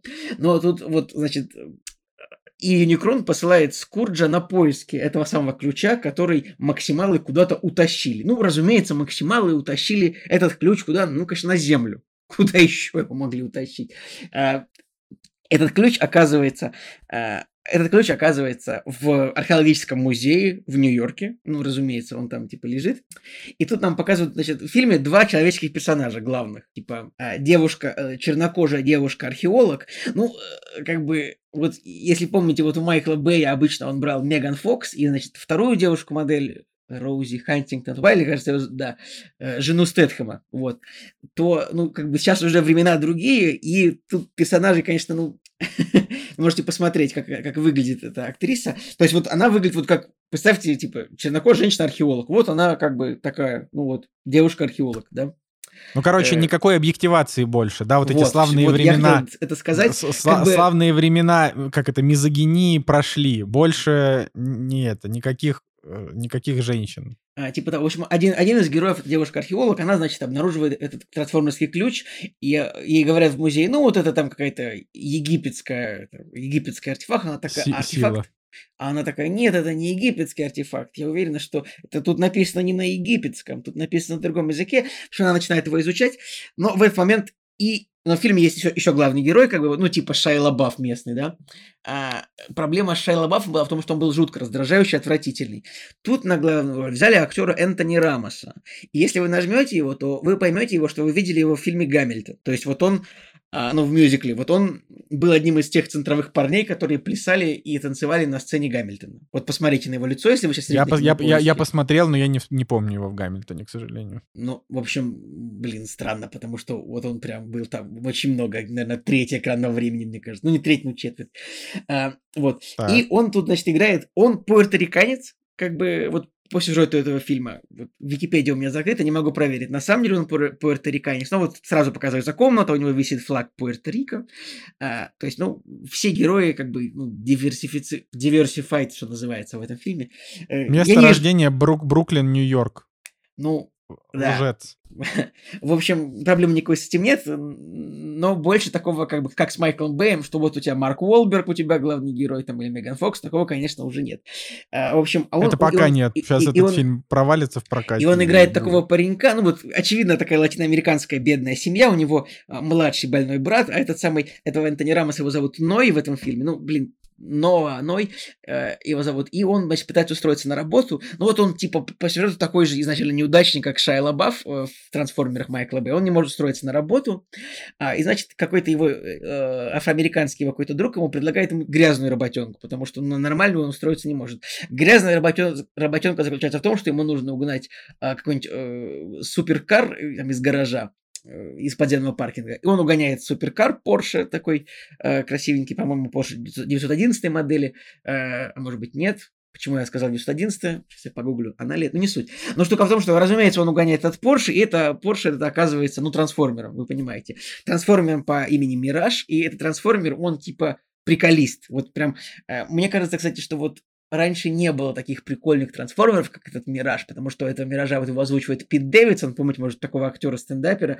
Вот он играл, например, в фильме... Э, да, Пит Дэвидсон клевый, да, да. Король, да. Король Айленда. И вот прям очень хорошо он озвучил, и прям сценаристы вписали довольно неплохие шутки ему. Ну, то есть там, условно, когда появляется первый раз Оптимус Прайм, а Оптимус Прайм такой там по радио говорит такой Autobots, roll out! Ну, как обычно, автоботы, если собираемся. И Пит Дэвидсон такой, воу-воу, Оптимус, подожди. Ну, когда ты позвонил мне по радио, такой, весь такой Оптимус Prime, Autobots, roll out. Ну, в общем, не знаю, тем, кто, э, тем, кто любит трансформеров и как бы, ну, просто не против, неплохо провести время, вот эти шутки зайдут. То есть, вот такие вот шутки. И э, просто они там едут, и вот этот, этот робот, он тоже погружен в культуру 90-х, там очень есть смешная отсылка, это самый герой говорит, этому трансформеру, он говорит ему, слушай, мы сейчас серьезно собираемся украсть этот ключ из музея, это же странно. А тот отвечает, нет. Трансформер отвечает, нет, странно то, что Марки Марк ушел из группы Фанки Банч, типа, и, и собирается стать актером, представляешь? То есть, а это отсылка к тому, что это, это история про Марка, Марка Уолберга. Марк Уолберг это хип-хоп артист Марки Марк, который в 90-х годах ушел из хип-хоп группы и стал актером. Марк Уолберг потом играл в четвертых и пятых трансформерах. Ну, в общем, это, там есть какие-то прикольные шутки. Ну, конечно, фильм про 90-е, там куча куча песен из 90-х всяких. А, ну, не то, чтобы прям есть что-то... А, Слушай, нет. Николай, а шестые трансформеры это там, где Энтони это Хопкинс... Это Бамблби. А, это Бамблби. Шестые трансформеры это Бамблби. Энтони Хопкинс в пятых, вот. В четвертых я, понял. я уже... Я, я очень сильно плаваю уже четвертых и пятых, потому что там он прям супер кринжовый, там что-то какие-то динозавры. Но вот в пятой части был тот же самый Юникрон, который типа собирался подхватить планету нашу, поесть ее. И тоже, ну, проблема фильма в том, что в целом у злодеев, типа, тут финале такой же план, как в третьем фильме и в пятом. То есть поставить какой-то передатчик, чтобы он подтянул планету, которая поест Землю. И типа проблема в том, что вот мы это в фильмах просто видел я уже раз 12. Типа поставить на Землю передатчик, который откроет портал и прилетит еще одна планета рядом и Землю съест. Или что-то случится. Ну, то есть это такое, такое супер простое сценарное решение. Вот хуже этого только погоня в финале, может быть, я считаю, чем вот... А, а еще вот в десятых годах была супер, супер популярна а, идея с бомбой, которую нужно увести из города. Это было в миссии невыполнимой 4 или в 5, это было в Темном рыцаре в финальном, в общем, и еще где-то было несколько раз. В общем, такое. Но а, Короче, ну и, конечно, в какой-то момент все герои э, появляются в одном пространстве, в этом музее, из которого нужно украсть этот ключ. Туда приходят трансформеры, туда приходит паренек это, чтобы помочь трансформерам украсть э, этот ключ. Там же находится девушка-архитектор, и туда же приходят злобные террорконы. Ну и, конечно, в первой битве террорконы, ну, мощнейшие, просто по жопе дают Оптимусу Прайму. Хотя, ну, э, типа, вообще во всех трансформерах вот вообще базовая линия такая, что Оптимус Прайм, он вообще, ну, он не проигрывает э, эти самые, э, типа, битвы один на один какие-то, вообще никогда. Только если его там не подстрелят в спину как-то, или если врагов не в сто раз больше. Но в первой битве тут просто, ой, очень смачно по жопе отлупили Оптимуса Прайма, там убили Бамблби вообще там на 20-й минуте, как бы. И, кстати, очень хорошо здесь Бамблби добавлена такая тема. Как вы помните, он не умел разговаривать, и он разговаривал типа песнями. Помните, Николай? А да, тут да, он да, разговаривает, радио. тут он разговаривает типа моментами из фильмов, и он, он говорит такой, типа, капитан мой, капитан мой капитан. Ну, вот это я вспоминаю, что он там цитирует, например, общество мертвых поэтов. И Оптимус Прайм говорит ему, я запрещу тебя заезжать в кинотеатры. Ну, типа, мне понравилось. По-моему, это прикольная шутка, что, типа, Бамблби в 90-х занимался тем, что ездил в эти, в drive-in. Ну, типа, вот кинотеатры автомобильные американские, понимаете, это такая вещь. В России никогда популярна не была, но для Америки это, в общем, известно. Мне эта фишка тоже понравилась. Ну и как? Э, в общем, это такие же, в принципе, трансформеры, как и раньше но чуть-чуть, вот они чуть-чуть поменьше, то есть меньше нагромождения персонажей, то есть людей буквально трое, вот буквально парень, девушка, э, и брат вот парня. Николай, Всё. ну вот ты же понимаешь, почему трансформеры всем перестали нравиться, кроме тебя. Они перестали нравиться, потому что как бы в первых трансформерах, которые я считаю классные, Майкла Бэй, отличный фильм, и во-вторых, который как бы неплохой, а, там еще, ну как бы там вот можно было как-то кому-то сопереживать, вот это вот сюжет. А дальше просто уже пошли, во-первых, невероятные самоповторы. Во-вторых, почему мне нравится Бамблби? Потому что там есть какая-то эмпатия к героям. Он супер детский, но ты как бы немножко переживаешь за людей. А вот начиная уже с третьих трансформеров, да, с фильма, там же буквально, ну просто типа железо бьет друг друга на фоне небоскребов, и ты как бы не разбираешь, кто кого. Вот, и все. И вот, вот от этого впечатление от фильма за 300 миллионов долларов. Блин, я вообще Поэтому... третью, я третью считаю вообще самой лучшей. А, ну, как сказать, э, в этом фильме тут, э, кстати, в этом Может, фильме, короче, уже. как мне показалось, в этом фильме соотношение персонажей типа трансформеров на экране больше, чем раньше. То есть раньше было очень много людей, хотя, может быть, я ошибаюсь, но просто поскольку там раньше было так много героев, Шайла Бафф, Меган Фокс, родители Шайла Баффа, генералы, Тайрис Гибсон, Джош Дюамель, э, там, в общем, просто ну дохрена было актеров, персонажей, живых людей, очень много. Это Ну и раздражало. клёво. Тут их нет. Тут буквально, ну реально два человека всего, а по большому счету после 25 минуты. И трансформеры, и злые, и добрые. И в какой-то момент, ну, появляются максималы, которые пря- прятались, разумеется, на земле. Это не то чтобы это спойлер. а, но по большому счету фильм все еще про Оптимуса Прайма. Поэтому что А тут как графон? графон хороший, в моментах с трансформером все супер. Там есть вот, там есть буквально плохие моменты, как бы вот есть моменты там, когда, например, э, вот по мосту едет машина трансформер Мираж, и он типа пересобирается в процессе э, езды в, в обратную сторону, и в какой-то момент вот спецэффект, вот он не выглядит как все остальные спецэффекты в фильме, ну типа основные спецэффекты это битвы роботов, они очень крутые, но вот какие-то другие спецэффекты могут выглядеть похуже, ну то есть как будто бы что-то непривычное, когда рисовали что-то похуже, ну, конечно, это все, ну, спецэффект трансформеров, но это навсегда на голову выше, чем, не знаю, в Марвеле. Прям, ну, хорошо, поэтому посмотреть на роботов всегда супер, супер приятно. Ну, и, и фи- фильм не, не долгий, он длится, он меньше двух часов идет на самом деле.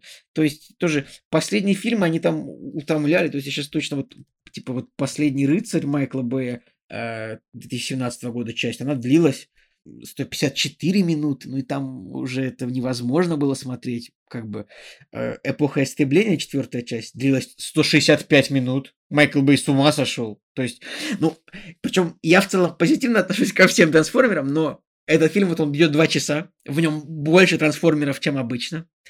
А, В нем, в принципе, неплохой злодей, которого тоже очень неплохо озвучил Питер Динклейдж, как вы помните, Тирион из «Игры престолов». Он прям тут... Причем я вот пытался его уз- я пытался узнать, кто кого озвучивает, но я не узнал никого. Тоже Рон Перлман озвучивает э, главного из Максималов, то есть, ну, трансформера Кинг-Конга, прикольно. Мишель Ео озвучивает э, трансформерную птицу, забавно. Я сказал-то. Вот, как-то так. Прикольный каст на озвучку взяли в целом в этот раз. Ну и я не согласен с оценкой ш- 5,8 на кинопоиске. Я вообще прослеживаю тенденцию, что у последней голливудской премьеры на кинопоиске что-то какая-то низкая оценка, э, ниже, чем на MDB. Мне кажется, что это, не знаю, ну из-за обиды, может быть, что фильм не вышел. Или, ну, ну, потому что это, ну, это не 5,8, это вот 6,5 MDB. Вот, ну, окей. То есть какие-то... Короче, там есть прикольные сцены, и вот финальная битва, типа последние минут 25-30, она прикольная. Там хорошо снятые сцены, там много какого-то рэпа из 90-х годов, который неплохо ложится на это все. То, что там Бамблби цитирует фильмы, там типа «Say hello to my little friend», ну, то есть прикольно, прикольно. Я получил позитивное удовольствие, ну и во всякие эпичные моменты, когда э, вот в конце им всем нужно выйти на финальную битву, и Оптимус Прайм такой первый «Autobots, roll out!» и, вых- и выезжает, и тоже, и Максимал такой «Maximals, roll out!» Рон Перлман своим мощным, жирнейшим басом говорит, у меня так немножко аж глаза на мокром месте, такой «Господи, как же это эпично!» Ну вот, э, иногда просто мне нужно вот эпичный момент показать, и я буду рад. Как бы, ну я, наверное, фильму 7 или 6 поставлю, вот так вот. В принципе, в принципе, конечно же, ну, это, это, это уже не, не то, как, конечно, когда трансформеры выходили в 2007 году под Linkin Park, как бы это все было. Но это, это нормально, как мне кажется. Забавно, что ты в чатик скинул момент с Бамблби, который выпрыгивает из э, самолета, и ты заснял его на телефон. Я просто решил посмотреть трейлер, и в трейлере практически полностью есть этот момент. А, хорошо, я просто я не смотрел трейлер, я даже, я, короче, я не видел трейлер ни один, я не знал, о чем фильм, честно. И вот, э, в общем, это, это, это прям крутой момент, и вот в контексте фильма он там прям, это прям в самом центре, типа, эпичной битвы, он, типа, подлетает, и там, это очень, это под, под песню, под прикольную, это, поэтому, ну, как бы, вот, Ну что, ты Реально? 7? ну, наверное, 7, как бы, ш- 6,5, как бы, знаешь, как тройка с плюсом, типа, вот это вот, это как если бы ко ко мне на экзамен этот фильм пришел, и он бы меня, он бы сдал бы на 3 с плюсом, но я бы поставил ему 4, вот так вот скажу, потому что, потому что, блин, я люблю трансформеров. Ну и здесь, здесь вот, здесь просто в этом фильме не было почти Майкла Бэевского кринжа, вот, который был свойственен последним двум фильмам, то есть, вот, короче говоря, вот так вот. Короче, верните Меган Фокс, пожалуйста. Э, не, я, я считаю, что реально этому фильму, вот, вот посмотрите на постер фильма, вот посмотрите постер, вот видите, люди вообще, вот они в самом маленьком краешке, вот два человека, все. Это реально самый большой плюс этого фильма, то, что здесь, ну, меньше людей, чем было раньше. Это прям идет фильму очень сильно. Надо возвращать Шайа Лабафа. Шайла Бафф, кажется, был, Шайла Бафф был абсолютно отвратителен в трех фильмах, и у него был такой жуткий дубляж, он такой все время просто орал, нервно бегал, нет, нет, нет, что происходит? А! И просто вот ужасно было. Тут этот персонаж, он в каких-то моментах, он пытался быть таким же бесячим, как Шай Лабаф, но он прям очень быстро, он буквально, короче, на 30-й минуте, типа, вот он 5 минут познакомился с трансформерами, типа, Э, побыл с ним в одной передряге, и он такой, ну все, парни, я с вами поеду мир спасать, типа, это моя планета, мы сейчас это вот это очень забавно, там буквально он из такого, ну, из неудачника очень быстро переобувается в, в, в мачо и крутого парня, который сейчас поедет, потому что Шайла Бафф все три фильма, по-моему, ну, бесил, потому что он переживал того, что все не так идет. Блин, я вот задумался о том, что Шайла Баффа реально уже давно не было, конечно. Хотя он продолжает сниматься в фильмах с довольно неплохими рейтингами, просто что-то совсем редко, поэтому интересно. Интересно, что, как его вообще кто-то сейчас зовет, с учетом того, насколько он невыносим. Вот. Заговорили про Шайла Баффа, я тут вспомнил, что в списке премьер, э, которые выходят на экранах, был фильм, который называется «Лошадь и Чарли». Я забыл про него сказать. И там играет Каспер Ван Дин и Эдвард э, Ферланг. Блин, Каспера Ван Дина достали не то что из ямы, из выгребной ямы. Да-да, и у него оценка на MDB 8,3, но там 41 оценка всего, ну просто Каспер Ван Дин и Эдвард Ферланг, они такие вдвоем, две глыбы собрались, да. Э, э, по поводу трансформеров, что помните, перед премьерой я еще пытался предсказать сборы, я сказал, что фильм соберет столько же, сколько Бамблби. Ну, я был, типа, более-менее прав, фильм собрал, правда, 410 миллионов, не добрав где-то 40 до Бамблби. Но мне сложно сказать, какие у них э, ожидания вот по сборам, учитывая, что это все-таки игрушки, а, и как бы продаются еще игрушки. Обычно трансформеры неплохо выступают всегда на типа на домашнем видео, на DVD, на Blu-ray. Я не знаю, что сейчас более актуально. Но, наверное, ну, то есть вот с бюджетом 200 миллионов сбора 400, наверное, не очень много, но я почему-то предполагаю, что все равно могут быть какие-то продолжения у фильма. Вот. Ну окей, чё, Поехали дальше. Так, ну, у меня будет не очень длинный спич, но это, это важно. это важно. А, значит, мы посмотрели фильм, который называется Fateful Findings, или по-русски «Судьбоносные открытия». А, я, наверное, не скажу лучше, чем господин Командер, который нам этот фильм представил у себя на дне рождения и показал, то есть он снял кинотеатр для того, чтобы показать нам этот фильм. Вот. И я прям вот э, процитирую его, потому что это действительно достаточно неплохо сказано. Значит, мысль какая?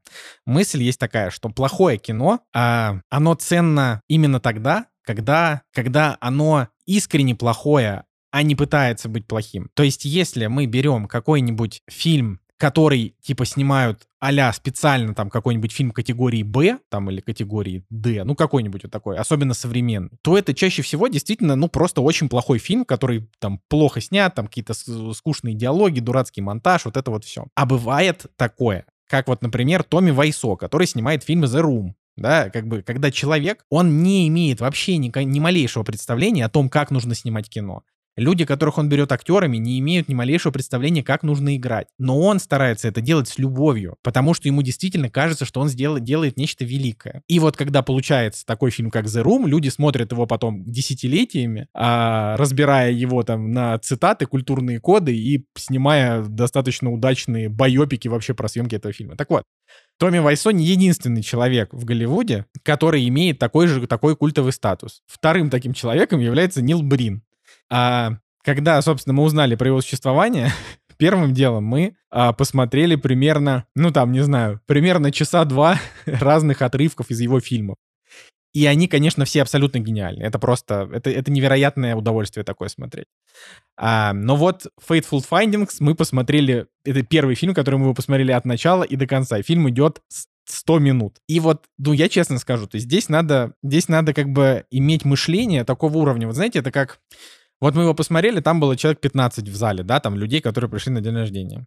И большая часть из них сказали, что за говно ты нам показал, это же полная хрень, ну вот условно, да? Но к таким фильмам нельзя относиться вот так, потому что вот это отношение, типа, а что это за хрень, что там автор перекурил, вот это вот, да? Это как бы ты воспринимаешь серьезно это. Но нельзя воспринимать серьезно такое кино. Нужно понимать базу. Типа, чувак за какие-то там свои деньги снимает или там, не знаю, на деньги фанатов, что угодно. Снимает кино, то, каким образом вот он вообще видит кино. И это получается, ну, то есть этот фильм, вот если его ставить в один ряд с фильмами, ну, как бы любыми, которые делают в Голливуде какие-то там, не знаю, продюсерские, да неважно, даже инди-кино. У инди-кино тоже есть свои законы, посмотрите Санденс, там все фильмы, они плюс-минус одинаковые, там природа, люди грустно ходят, там красивая инди-музыка, ну, вот это все это классно, как бы люб, любим такое кино, но у них у всех есть какие-то свои законы. А вот Нил Брин, он как бы, он снимает вне законов, его нельзя ставить в один ряд с этими фильмами, потому что Иначе, если ставить его в один ряд, то его фильма можно ставить просто один из десяти, потому что это не кино. Это как бы хрен пойми что. Но когда ты смотришь его, понимая контекст, блин, чуваки, это просто... Я, я такое удовольствие получил. Я полфильма ржал, как сумасшедший. Ну вот прям от удовольствия от того, насколько, насколько кринжово он снимает. И он действительно, ну, то есть прямо видно вот его любовь. То есть вот смотрите, сюжет там, значит, следующий. Это вообще, это там еще сюжет, там, там целый лор. Значит, вот главный, главного героя... Вы меня слушаете вообще или вы уже отключили? Да, конечно, конечно, я здесь. Ну-ка, слушать, это важно. Я вообще хочу, чтобы вы его посмотрели. Реально, это, это ну, просто мне прям интересно. Потому что это, про, это реально удовольствие, ребят, это реально удовольствие. А, только надо как бы себя настроить на то, что ты смотришь вот, вот это, да, как бы, а не типа, посмотрю-ка я серьезный. Вот у него стоит, а у него оценки типа 6,1 на кинопоиске, 4,2 на IMDb. Вот это поставили просто вот какие-то терпилы, которые вообще понятия вообще не имеют э, ничего про иронию, вообще не понимают. Хм. Николай, если бы ты хотел, чтобы мы посмотрели это кино, ты бы создал фейк-аккаунт на Boosty и заказал бы нам этот фильм к просмотру. Нет, я, посмотрите я его. жду, когда кто-нибудь это сделает. Кто из нас? Ну, вообще, да, кто-нибудь сделает фейк аккаунт и закажет у нас кино, будто бы. Буду я, будем мы еще друг другу деньги платить. Вообще, вы просто в благодарность за то, что я вам придумал Boosty, должны посмотреть судьбоносные открытия. Ладно, короче, я, я расскажу, а вы там уже... Хорошо, понятно, можно вы... обзор посмотреть на него, например, просто? Нет, нет, нет, нет, нет, нет, вообще это срежет все удовольствие. Это просто реально надо смотреть фильм. Причем я, я говорю, он не скучный. типа, он идет 100 минут, но его надо смотреть внимательно. И это, ну, говорю, я не понимаю. То есть от него невозможно не кайфануть, если вы как бы вообще в принципе врубаетесь в иронию и вообще. Но вы должны, вот, вот действительно вдумайтесь. Типа, чувак не пытается снять кино категории B, там, exploitation movie, а он думает, что он снимает шедевр. И вот получается такое. То есть это, ну, таких примеров, их практически нету. Их практически нету. То есть бывает такое, что режиссер, он абсолютно бесталанный. И он как бы снимает по каким-то голливудским законам, но получается хренотень. Ну, мы берем там условного того же, там, не знаю, Майкла Бэя и его какие-нибудь фильмы на 5 из 10, да, которые там у него последние годы выходят. Или берем какого-нибудь, а, не знаю, какую-нибудь типичную французскую, там, какую-нибудь драму с рейтингом тоже там 5,3, с каким-нибудь закрученным сюжетом, такую очень грустную. То есть это плохое кино. Просто потому, что оно довольно тускло снято, да, как бы, и у него там может быть не очень хороший сценарий. Ну, может быть, да, какие-то такие моменты. Но в целом это будет такой, ну, просто не вот такой средний фильм, типа. Вот «Судьбоносное открытие» — это не средний фильм. Его нельзя по таким категориям, кстати, я ему поставил 10 из 10 просто ради прикола. Ну, потому что, как бы, его вообще нельзя оценивать, его невозможно оценить. Потому что это не фильм, да, это просто, это какой-то вот арт-объект. Значит, сюжет такой. Чувак в детстве а, со своей подружкой раскапывает где-то в лесу волшебный гриб. Он превращается, этот гриб, в шкатулку, и он достает из этой шкатулки какой-то черный камешек. Вдруг рядом оказываются какие-то маленькие цветные штучки, и эта девочка делает из них себе, говорит, я сделаю из них браслет. Потом раз, там, спустя 50 лет, условно, или 40. То есть это мог бы быть Линч. Это, чуваки, там спецэффекты просто один в один Линч. Это такой, там, типа, вот, что, знаете, вот этот Линч, только у Линча это выглядит как бы прикольно, потому что у него атмосфера, а здесь это выглядит, ну, выглядит это просто очень, очень смешно. Ну, то есть там, ну, типа, знаете, вот что-то, что там человек, который растворяется, знаете, ну, типа... Ну, я посмотрел трейлер, да, можно сравнить с третьим сезоном Твин Пикса. Да, но, как бы, да, тут тоже надо понимать, типа, третий сезон Твин Пикса — это, типа, шедевр, там, артхаусного искусства. Это, это просто шедевр сам по себе. Его нельзя к чему-то отнести. Ну, так вот, в общем, проходит сколько-то лет, и вот он, значит, женат на какой-то женщине. У него есть сосед, у соседа есть жена, и у них есть дочь. А, значит, блин, ну это просто невозможно так рассказать сказать. И, значит, и типа сюжетных линий тут много, их, их реально много. Но как бы главная сюжетная линия какая? Типа чувак а, говорит своему агенту, что он пишет книгу какую-то, потому что у него когда-то была первая книга. Но сейчас он должен написать вторую, и он не может ее нормально отдать, потому что у него якобы типа нет вдохновения. Но на самом деле этот чувак занимается тем, что он взламывает все сервера. Вот он прям примерно так и говорит. Он говорит, я работаю над загадкой взлома всего. Все тайны типа, будут открыты мне. Ну, там как бы ничего не поясняю, просто вот он, он взламывает все. И он типа сидит просто буквально, что-то хреначит по клавиатуре, что-то там, что-то Блин, происходит. Николай в таком восторге просто. Да это просто, ну, это потому что это кайф реально. Вы понимаете, я, я вам это все рассказываю, но это невозможно объяснить. То есть его нужно просто включить и посмотреть минут 25, и вы все поймете. То есть у фильма если пытаться его разобрать стандартными какими-то, у него очень странный темп повествования. Например, здесь может быть такое, что там за три минуты произойдет очень много событий. А может быть такое, что минут семь там какой-то абсолютно очень невероятно странный диалог, который ни к чему не ведет. Более того, здесь нет ни одной сюжетной линии, которая имеет хоть какой-то... Э, хоть какой-то хоть какое-то подкрепление. То есть здесь как бы есть немножко причинно-следственных связей, совсем чуть-чуть. Но в целом Типа, вот мы видим, что семья ругается, да, они там друг на друга орут, например. И они так друг на друга орут в одной сцене, в другой сцене. А, значит, э, то там что-то мужик очень... Э, да, и надо еще понимать, что 99% актеров здесь играет, ну, невероятно чудовищно. Как будто бы их только вот с улицы взяли. И это тоже добавляет определенного кайфа. Вот. А, значит, есть... Господи, ребята, какие тут постельные сцены? Это просто...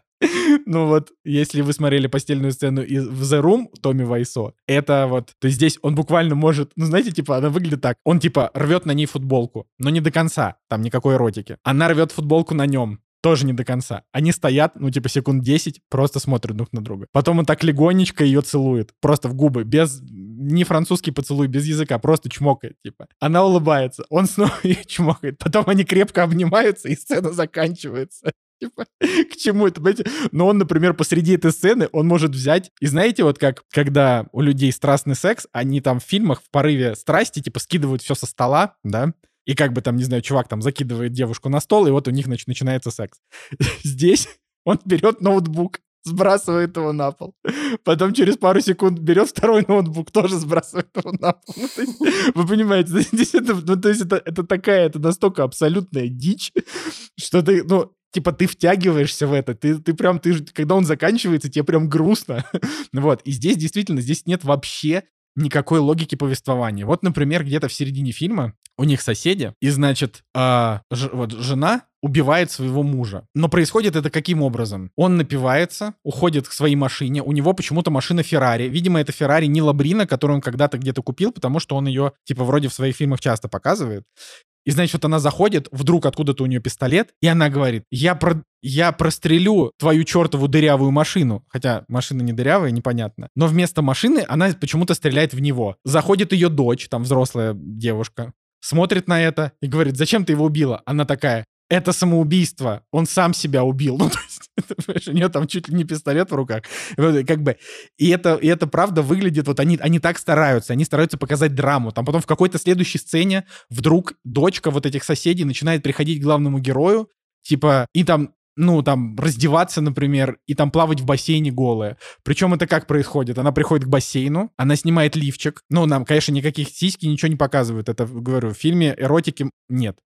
Значит, вот она, значит, снимает себя лифчик, заходит в бассейн по щиколотке, снимает лифчик, потом через три секунды выходит из бассейна, надевает лифчик и уходит. Понимаете, да? Что это такое? Вот, то есть, здесь нет никакой... Вот Здесь нету ни одного действия, которое герои совершают, ну, типа, с какой-то понятной целью. Здесь нет ни одного диалога, в котором герой как-то что-то объясняет, какие-то свои ну, чувства. Есть но при этом... Это, в принципе, то же самое, что за Ром, один в один. Не совсем. ну, типа, я бы сказал, что миметичность у них абсолютно одинаковая. Здесь невероятно нереальный огромный набор цитат, просто тупейших, которые вот очень, очень забавно все смотрятся.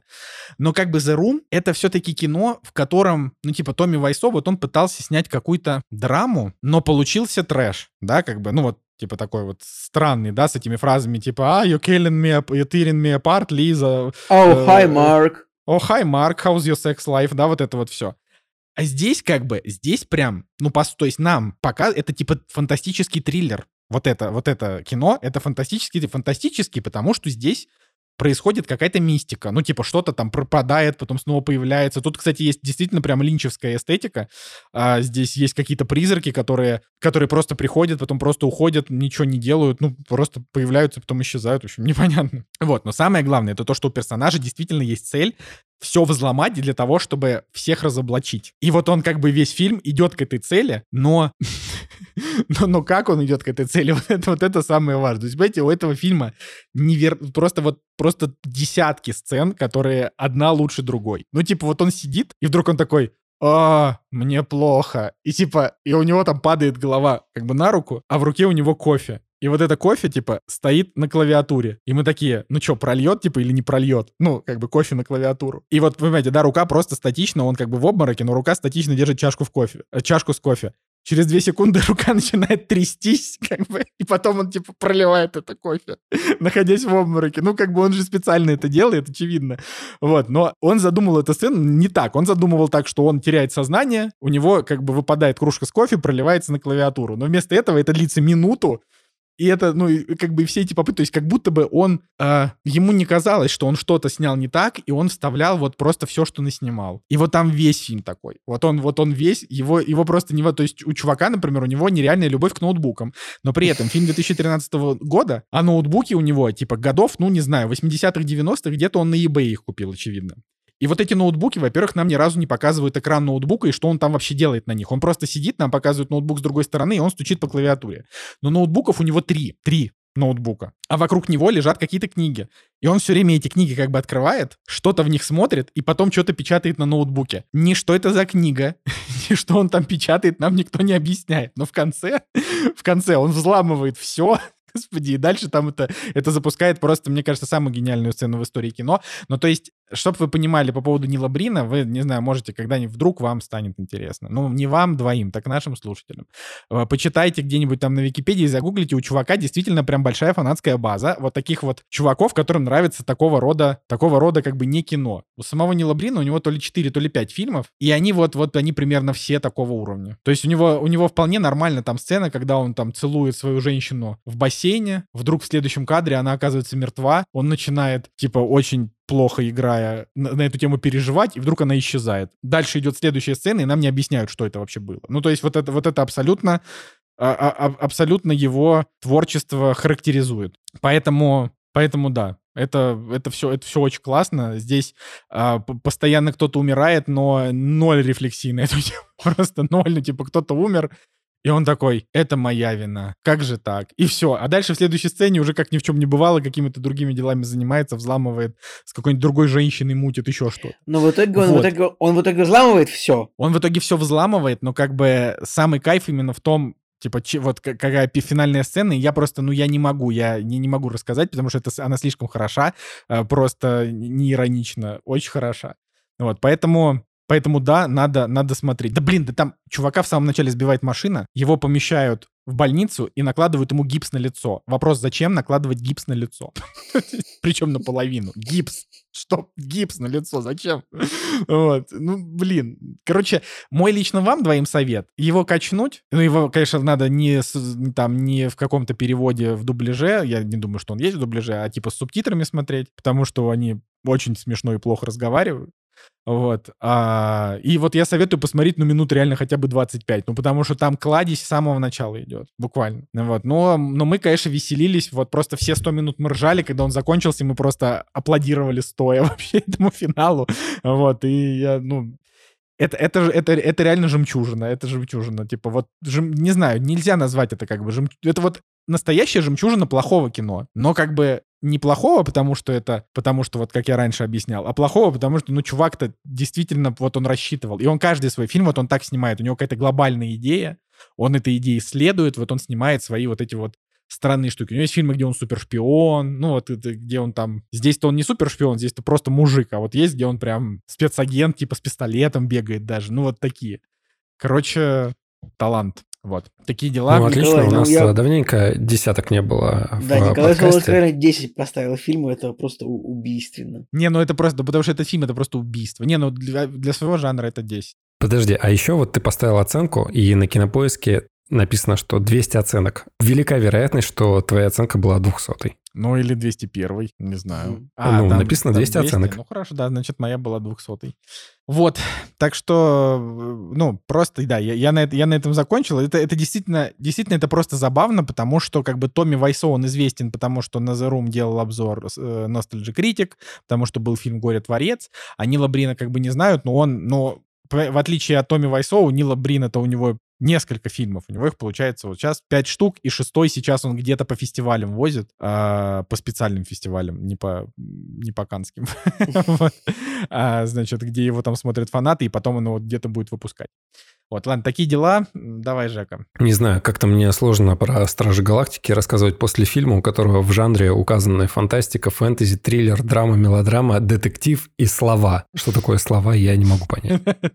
Я думаю, что это, это слова — это самое важное. Если мы это разгадаем, то мы и фильм поймем. Да, короче, я отдуваюсь э, за людей, которые ждали Стражи Галактики, но у которых не было возможности пойти в кинотеатр, чтобы оценить э, их в оригинале, потому что невозможно было в России посмотреть «Стражи Галактики» в оригинале, он шел только с дубляжом, чего я делать в принципе не хотел, и э, повторюсь, вот так вот внезапно, когда я отключил свою память, и для того, чтобы внезапно узнать о том, что наконец-то «Стражи Галактики» часть 3 оказались доступны для скачивания. Короче, третья часть, э, меня, к сожалению, Николай Цугулиев э, сегодня не поддержит, но Увы, расскажу тогда да, о своих эмоциях. Я, честно, являюсь фанатом первой части, являюсь фанатом второй, являюсь э, противником э, Стражи Галактики в «Мстителях», потому что там они выглядят абсолютно ущербно. Из э, Петра Квилла сделали просто какого-то дебила, вот, который у меня никак не вяжется с тем, что было в предыдущих фильмах. Ладно, это отдельная история. Но на самом деле, когда начали смотреть третью часть, я понял, что я абсолютно не помню, что произошло там с Гаморой и что происходило в «Мстителях. Финал» финал, и поэтому после просмотра Стражи Галактики мы посмотрели Мстители финал. И на самом деле, когда вот э, Мстители финал выходили,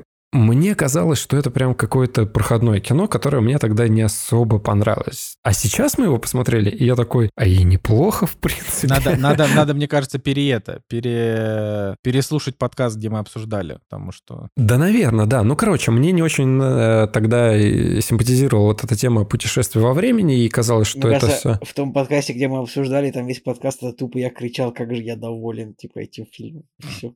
Скорее всего, да. Ну, то есть, я помню свои эмоции, когда я смотрел «Войну бесконечности» в кино. Мы тогда собрались э, с друзьями из э, моего родного города, и это была какая-то очень крутая тусовка, когда действительно вот большой компанией мы посмотрели кино, и это были реально очень крутые эмоции. А вот финал как-то блекло у меня в памяти остался, и мне кажется, он э, также блекло, я его и смотрел. Ну, в любом случае, вот сейчас мы его пересмотрели, разобрались с историей Гаморы, что с ней там произошло, разобрались э, с историей сестры, и вот с этими уже как бы мыслями потом начали додумывать э, Страж Галактики. Ну ладно, в общем, посмотрели третью часть, и я являюсь фанатом, повторюсь, первой второй части, и Такое ощущение, что вот вышла третья, и она является вот исключительно исключительно для любителей Стражи Галактики. Вот как бы вот вам нравятся вот эти персонажи? Нате, получите последний фильм. Ну так это же фильм, как называется же, Стражи Галактики.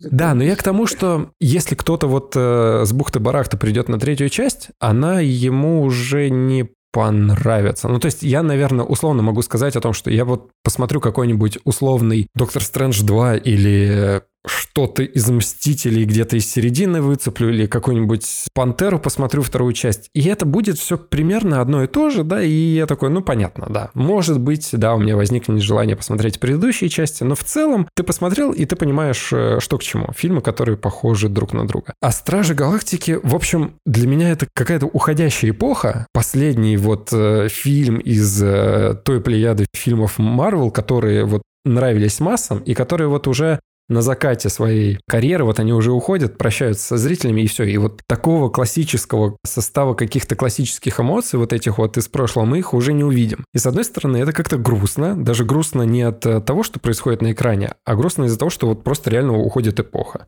От того, что на исходе происходит на экране, тебе не грустно, значит. Я на самом деле ожидал более плаксивых каких-то сцен. Напоминаю, Жека, пока не спойлери все-таки. Да, а на самом-то деле, ну ты можешь ушки закрыть, и я не помню, ты, наверное, также уходил из э, подкаста, когда Коль, наверное, рассказывал про это. Короче, для меня на самом-то деле не очень грустный фильм. То есть э, я ожидал, что с некоторыми героями поступят э, по-другому. Что-то что у тебя что-то у тебя с эмпатией какая-то беда. Я вообще полфильма плакал. Нет, у меня проступали слезы. Просто я говорю, что я ожидал по твоим словам, по словам э, друзей, может быть, или еще кого-то. Ну, в общем, от каких-то слов, которые доносились откуда-то извне, я ожидал, что будет, ну, прям совсем слезовыжималка. А здесь, ну да, есть э, трагичные сцены в начале, в предыстории, когда ты понимаешь, что, ну да, бесчеловечно отнеслись к некоторым персонажам, и у второстепенных персонажей незавидная концовка. Но касательно основной группы, ничего такого особо и не произошло, и в какой-то момент ты уже понимаешь, вот сейчас можно, наверное, помахать платочком, а нет, Короче, какие-то внутренние вот эти ожидания, они обламываются, и я ожидал, что более такая, знаешь, финальная будет нота у Стражи Галактики 3. А здесь, ну, они так достаточно легонечко со всеми попрощались, все разошлись по своим И, ну, уголкам. нам уже сказали, что будет отдельный фильм про Питера Квилла. Так что... Да, это вот буквально недавно новость, да, произошла, и в конце в титрах написано, что Питер Квилл вернется, Там не так ожидать его. написано. Там не так написано, не надо, да. А что там было написано? Там было скажи написано, там было написано Великий Старлорд вернется, поэтому никто не знал до конца, о каком Старлорде идет речь. Поэтому, А какой еще Старлорд есть? ну, всякие есть во вселенной Марвел. Мало ли. Ну, Да, нет, ну в киновселенной только Питер Квилл, но как бы они же расширяют лор. Вообще ждем, ждем этого Росомаху и Дэдпула в одном фильме. Вот показали нам фотки. Вот это, вот это, вот это ждем, да. Когда они сказали, что Старлорд вернется, ну, понятно, что, учитывая, что произошло с персонажем в конце, вроде как бы и Крис Пратт должен продолжать его играть, возможно. В общем, я фанат первой части, мне безумно нравится первая часть, и опять же, когда мы пересматривали э, финал, когда вот эти вот были прыжки во времени, и там были флешбеки из первой части, как в «Назад в будущее», когда персонажи, которые переместились в прошлое, они наблюдают со стороны за тем, как происходило вот то самое действие, как назад в будущее. И ты смотришь вот на эти фрагменты из первой части, ты слышишь эту музыку, видишь, как э, Питер Квилл пинает каких-то ящериц и поет в них, как в микрофон. И это выглядит прям супер круто даже сейчас. И ностальгия, она пробивает откуда-то изнутри. А в третьей части таких моментов нету. То есть звучит какая-то музыка, но она уже не на 100% совпадает с видеорядом. И у тебя нет э, вот такого баланса музыки и видео, которые бы тебя бы пробивали на какие-то эмоции. Да, музыка все равно крутая, но это уже как будто не то. Не вот не на 100% э, совпадения. Это, может быть, уже со второй части пошло, но все равно во второй части все равно классный саундтрек. Тебе хочется покупать виниловые пластинки, тебе хочется скачивать эти песни, и ты хочешь, не хочешь, но ты слушаешь везде просто этот саундтрек из Стражей Галактики, который в кафе, на радио еще где-то. Он просто из э, всех щелей льется на тебя, даже до сих пор, вот в 23-м году. А с эм, третьей частью, мне кажется, такого набора не случилось. Да, отдельно есть композиция. Почему я про музыку говорю? Потому что для Стражи это прям базовая какая-то вещь, которая очень сильно влияет на восприятие. Здесь также появляется плеер, но это уже не кассетник, да, которым дорожил Квилл в первой части, а это уже просто какой-то mp3-шник, да, который вот у него в руках, и он его подключает какую-нибудь станцию, да, и музыка играет из внешних колонок. Ну, короче, ощущения уже немножко не те. Плюс есть моменты, когда вот этот немножко туповатый юмор, он, например, из короткометражки, он сюда перекочевал. Ну, то есть есть, например, классная сцена, где Дракс подходит к Питеру и начинает ему загонять про какую-то лиричную тему, и ты думаешь, блин, круто, вот она, эволюция персонажа какая-то, да, и он что-то там говорит такое, и все равно проходит шутка про дерьмо. Но ты такой, блин, ну она вообще сюда не лезла. Джеймс Ган, она вообще сюда не лезла, зачем ты это вставил? Да, там есть эволюция персонажей, и, например, Дракс в конце, ты понимаешь, да, вот его путь, он завершился, и он завершился на той ноте, которая а, его историю а, заканчивает. Но вот э, какие-то моменты точечно, буквально микроскопически. Вот их можно было бы вырезать. И, возможно, есть такой момент, что полная свобода Джеймсу Гану которая, возможно, ему была здесь дана, вот это вот продюсерское чутье, где что-то нужно подрезать и что-то подправить, может быть, его не хватает. Но здесь этого не так много, как, например, вот в рождественской короткометражке, которая мне, в принципе, не очень понравилась. Да, в основной идее она трогательная. И когда концовка, и когда там они песни поют, она трогательная. Но вот э, в целом ты видишь, да, какие-то шутки, постановки какие-то, когда бюджета нет, и это вот наружу вылазит. Здесь хотя бы за бюджетом прячутся, скрываются вот эти неровности, и видно, что прям все круто нарисовано. Эти космические пространства, задники, декорации, это все прикольно. В общем, я себя поймал на мысли, что вот эта третья часть, она, конечно, отстает от первой. Но, повторюсь, что вот в целом, в купе самой истории, она, конечно, трогательная. И здесь, э, как уже все знают, здесь рассказывается история ракеты, как он э, стал вот этим механическим енотом, что с ним происходило, и с ним же связан главный злодей. У меня, кстати, была обманочка по поводу главного злодея. То есть я думал, что Уилл Полтер будет главным злодеем, а оказалось, что нет. И я такой, вау, интересно. А потом почитал еще интересные факты и почитал о том, что Джеймс Ган является фанатом острова Доктора Моро. И это мне сыграло еще больше в плюс, потому что мне тоже как бы нравится остров Доктора Моро. И злодей вот этот, он с новой стороны как-то раскрылся. Может быть, на полбалла, но все равно стало поинтереснее. Я не могу сказать, что он плохой, он интересный. И, в принципе, он проходной, классический проходной злодей, но вот выглядит как такой сочный, интересный злодей, который вот достоин какой-то Особенно из забавно частей. это просто то, что здесь опять играют все друзья Джеймса Гана. Он вообще, он вообще не умеет не снимать всех своих друзей. Нейтана Филиона, вот этого, значит, черного чувака, который здесь играл, сыграл злодея, а в «Миротворце» он играл а, вот этого главу их команды. Ну, то есть здесь просто никак вот нельзя просто взять и не снять всех своих друзей. Так, а это идет уже с первой части Стражи Галактики, на самом деле. Ну, дедушка, который его появляется, это его актер, да, из э, предыдущих его фильмов. И это прикольно. То есть, когда фильм заканчивается, ты прям чувствуешь это, что это какая-то семейно-дружеская тусовка, в которой все получают кайф. Возможно, есть какой-то нюанс, который вот потерялся после первой и второй части с вот этим конфликтом с Ганом. То есть, может быть, уже на уровне химии между актерами там и режиссером что-то потерялось вот главными, да,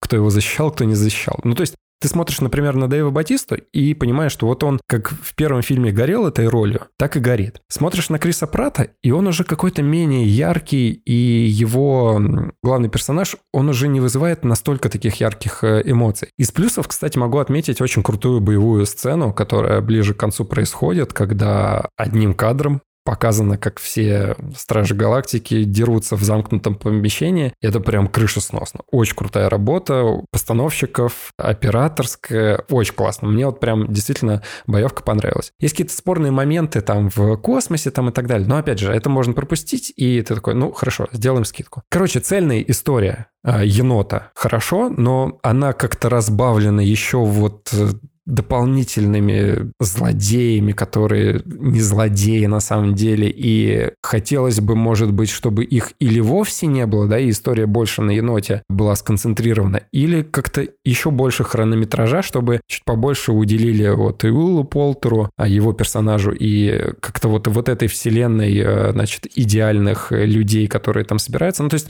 может быть, еще полчаса хотелось бы, или наоборот. Блин, да фильм вроде и так знаю. довольно долгий, чтобы еще. Короче, они здесь просто намешали вот очень много всех. Кажется, что внимание, оно немножко начинает рассеиваться между персонажами, вот этими вот второстепенными и вот этими действиями. Хотя, казалось бы, вроде бы и нормально. Ну, то есть ты отключаешь мозг и смотришь за всем. Мне в этом фильме, как ни странно, больше всего понравилась Небула, которая играет прекрасная Карн Гиллан. Что-что, а этот персонаж эволюционирует от нуля до десяти. Ну, то есть вообще прям очень классная трансформация. И, например, когда Питер Квилл начинает, может быть, э, стебно, но подкатывать к небуле, это прям прикольно. И в какой-то момент я подумал, да, круто, вот это было бы интересно, кстати. Но, э, к сожалению, все заканчивается на одной шутке, и дальше уже ничего такого интересного не происходит. Как посыл, который фильм э, несет, и вот эти вот посылы, которым фильм заканчивается, для всех персонажей. Рассказывается истории, для, и к чему они приходят, что они находят, как решают слиться из истории там и так далее. Все посылы посылы, они, в принципе, классные. Вот у всех э, все так мирно, чинно все происходит, и все довольны. В этом плане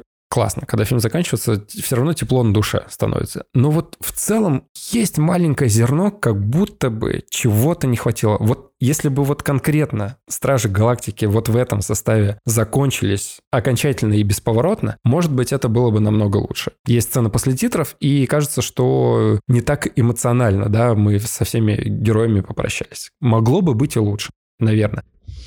Ну, может быть, Джеймс Ганн оставляет какую-то лазеечку, что, может быть, когда-нибудь он... Хотя, да нет, понятно, что дело, что Джеймс Ганн в ближайшие лет 15 э, уже не вернется никуда. Я вижу это так. Марвел. Через лет 20 Стражи Галактики... Ну ладно, не 20, может быть, действительно через лет 15, 15. Стражи Галактики. Ну, слушай, ему же нужно вселенную DC возвести Ну, в какой-то... контракт типа лет на 5 со вселенной DC. Ну, хорошо, Нет, подождите, 10. что значит контракт? Он, он Кевин Файги вселенной DC новый. Он запускает всю вселенную. У него не на 5 лет контракт, у него контракт типа лет на 15. Реально. Ну, сейчас я тебя, сейчас я тебя полностью уничтожу, Николай. Так. Блин, прикиньте, Так. ему же, ему же уже 56 лет. Это значит, что он... Блин, он уже старый. Итак, Николай, слушай внимательно. Стало известно положительность контракта, который заключил с компанией Warner Bros. Discovery режиссер Джеймс Ганн.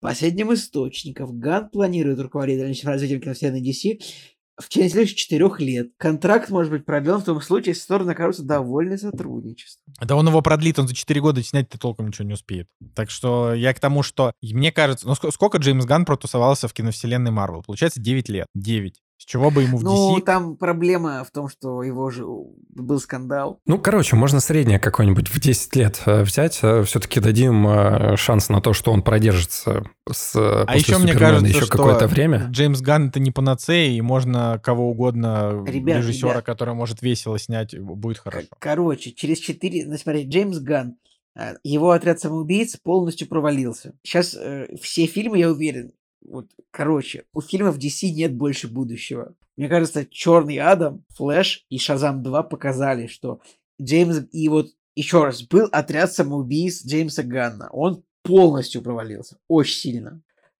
Джеймс Ганн не спасет вселенную DC, я уверен. Ну вот, ничего не получится. Вот поэтому по- через 4 года я- его не... Короче, его не продлят, моя ставка. В 631 выпуске обсудим это. И тут, да, согласен. И тут дело не в том, что он в чем-то плох, а в том, что, ну, вот сейчас просто супергероика, вот она немножечко потихонечку уже отходит от того, чтобы фильмы за 200 миллионов долларов могли окупаться. Вот мне кажется, это сейчас будет так. Как бы, ну вот, типа Бэтмен, Джокер, еще народ будет смотреть, но я уже даже не уверен в том, что вот Супермен новый, как бы, кому-то очень будет интересен. Ну, короче, ладно, давайте так. Я еще раз э, подчеркну э, с параллелями к «Мстителям. Финал», когда со многими персонажами мы, значит, попрощались, и попрощались достаточно хорошо. С Кэпом, там, с, уже с Железным Человеком, и ты понимаешь, что, в принципе, назад особой дороги нет. Ну, то есть, все, новая волна пошла. И «Стражам Галактики» третьей части вот этого не хватает. Когда какая-то бы точка более четкая была поставлена. Здесь же ты такой думаешь, ну окей, через три года должна выйти четвертая часть. Такое ощущение, что вот продолжения должны идти, идти, идти. Но вот эм, должно было быть с художественной точки зрения, на мой взгляд, чуть более яркое прощание. Хорошо, они поставили на паузу, но вот эта пауза, к которой они подошли в конце, она, может быть, должна была более качественно написана. Поживем, увидим, посмотрим, что там будет с Питером Квиллом э, на Земле, как э, там все это будет показано на экране. Опять же, насчет Джеймса Гана у меня тоже есть вопросы насчет DC, но те драматические моменты, которые есть в Страже Галактики, они сняты очень круто. Вот с енотом, который в детстве все вот это переживает, и ты смотришь, у тебя прям реально слезки текут, потому что грустно от а, вот этой драмы, которую он показал, да. И внутри проявляется какое-то противоречие. Вот с одной стороны, ты видишь, что чувак реально может круто преподнести историю без всяких провисов, очень четко до глубины души тебя задеть, но в то же время есть какие-то проходные сцены, которые сняты как-то криво, но, может быть, уже и так и не надо было снимать, да, нужно было, может, что-то подрезать, и как-то страдает полностью повествование, чего не было в первой части. Поэтому я поставил 8, я все равно как фанат э, удовлетворен, э, определенно в коллекцию идет, и все три фильма я буду в купе смотреть э, в будущем, ну, то есть я не смогу третью часть отделить от первой второй, как, например, с условным каким-нибудь Шреком, когда ты понимаешь, что третьей части ее просто не существует. Ее нет э, для фанатов, да, это Блин. просто вот есть первая, вторая и четвертая какая-нибудь условная. Хотел тебя перебить, короче. есть Тихоокеанский рубеж 1, Тихоокеанский рубеж 2. И если короче, и на Ютубе выложены всякие клевые моменты из первой части, и там куча комментариев, типа, блин, как хорошо, что... Как, как было бы здорово, если бы был сиквел, типа, как жалко, что сиквела не существует. Ну, короче, вот, и, и еще раз, вот, э, вот все коммен, комментарии по поводу того, что, типа, будто во второго фильма нет Тихоокеанского рубежа, а комментарии, вот если на YouTube выложены, типа, кадры из второй части написано, типа, выглядит неплохо, как фанатский фильм, но было бы неплохо увидеть настоящий сиквел в первой части. Типа, в общем, в общем это вот такой мем существует, что второй части Тихоокеанского рубежа не существует. Вот ты, ты мне, Жек, просто да, ну, напомнил, здесь не та история. сказав, что Шрека нет. Да. да, здесь не та история, все три части вместе существуют, но это подводит вот к финальной моей мысли о том, что нет такого хайпа по третьей части. Ну, то есть первая, она как бы была супер крутой в плане там эмоций, да, и вообще это какое-то новое слово шоу, может быть, было, и все разговаривали, и музыка там, и все-все-все. Грут тот же самый, да, какой-нибудь мемный. Но вот третья часть, просто фильм существует с теми же самыми персонажами, и он ничего нового особо не дает. Какая-то компиляция первой и второй части, ну, что о нем говорить, ну, вот есть и есть. Короче, вот такая вот история, немножко печальная, но, с другой стороны, все равно фильм дает э, те эмоции, которые ты хочешь получить, и это прикольно. Но такого в Марвел, мне кажется, уже не будет. Это вот реально последний какой-то мастодонт из уходящей лиги. Все, дальше как будто бы что-то будет другое, что уже не сможет быть таким же ярким, крутым и прикольным. Ну, я бы поспорил, но уже пора заканчивать подкаст. Я думаю, что мы еще увидим нового Человека-паука, нового Доктора Стрэнджа, может быть, вернут Тони Старка в Avengers, э, какая-то там короче, будут там какие-то мстители, э, типа то ли в седьмой фазе, то ли в какой-то. Короче, там, там много всего планируется, что, возможно, вернут старых персонажей чисто там на один фильм. Короче, может быть, еще кайфанем, но ближайшее это, это Дэдпул 3, конечно. Потому что, потому что Райан Рейнольдс и Хью Джекман в одном фильме. Это надо. Вот. Че, я думаю, что мы на этом заканчиваем наш подкаст, который я планировал, что будет идти минут 80 по итогу. по итогу все как всегда. Вот. Да, надо обычно говорить, вот теперь у нас будет подкаст на 2,5 часа, чтобы в обратную сторону он шел полтора, как и положено. Скажу, на 2,5 будет идти 6. Я уже, я, я, я боюсь да, этих предсказаний. Ладно, что, прощаемся? Да, ребят. С вами был Николай Цугулиев. Евгений Москвин. И Николай Солнышко. Всем пока, Кактус подкаст. До следующей недели.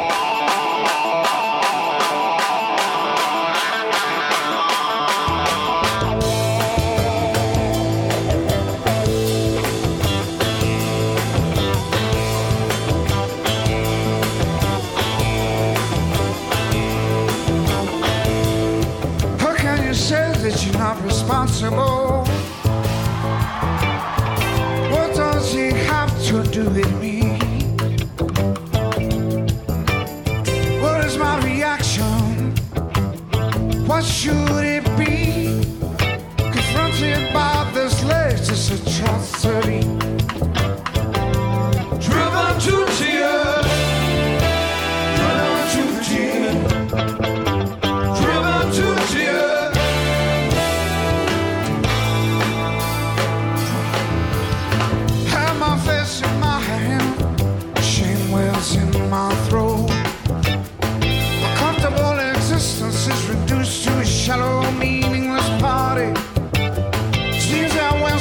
And die.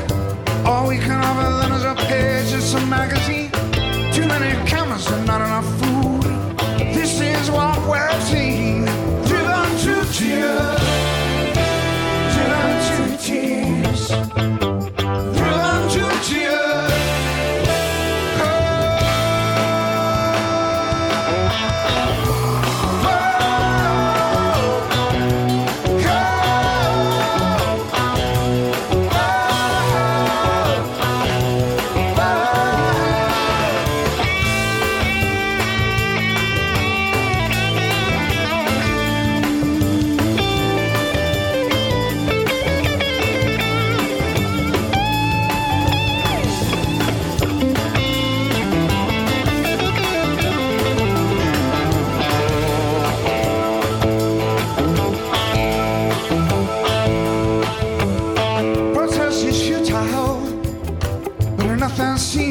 Get through. Will she become of our world? Who knows what to do?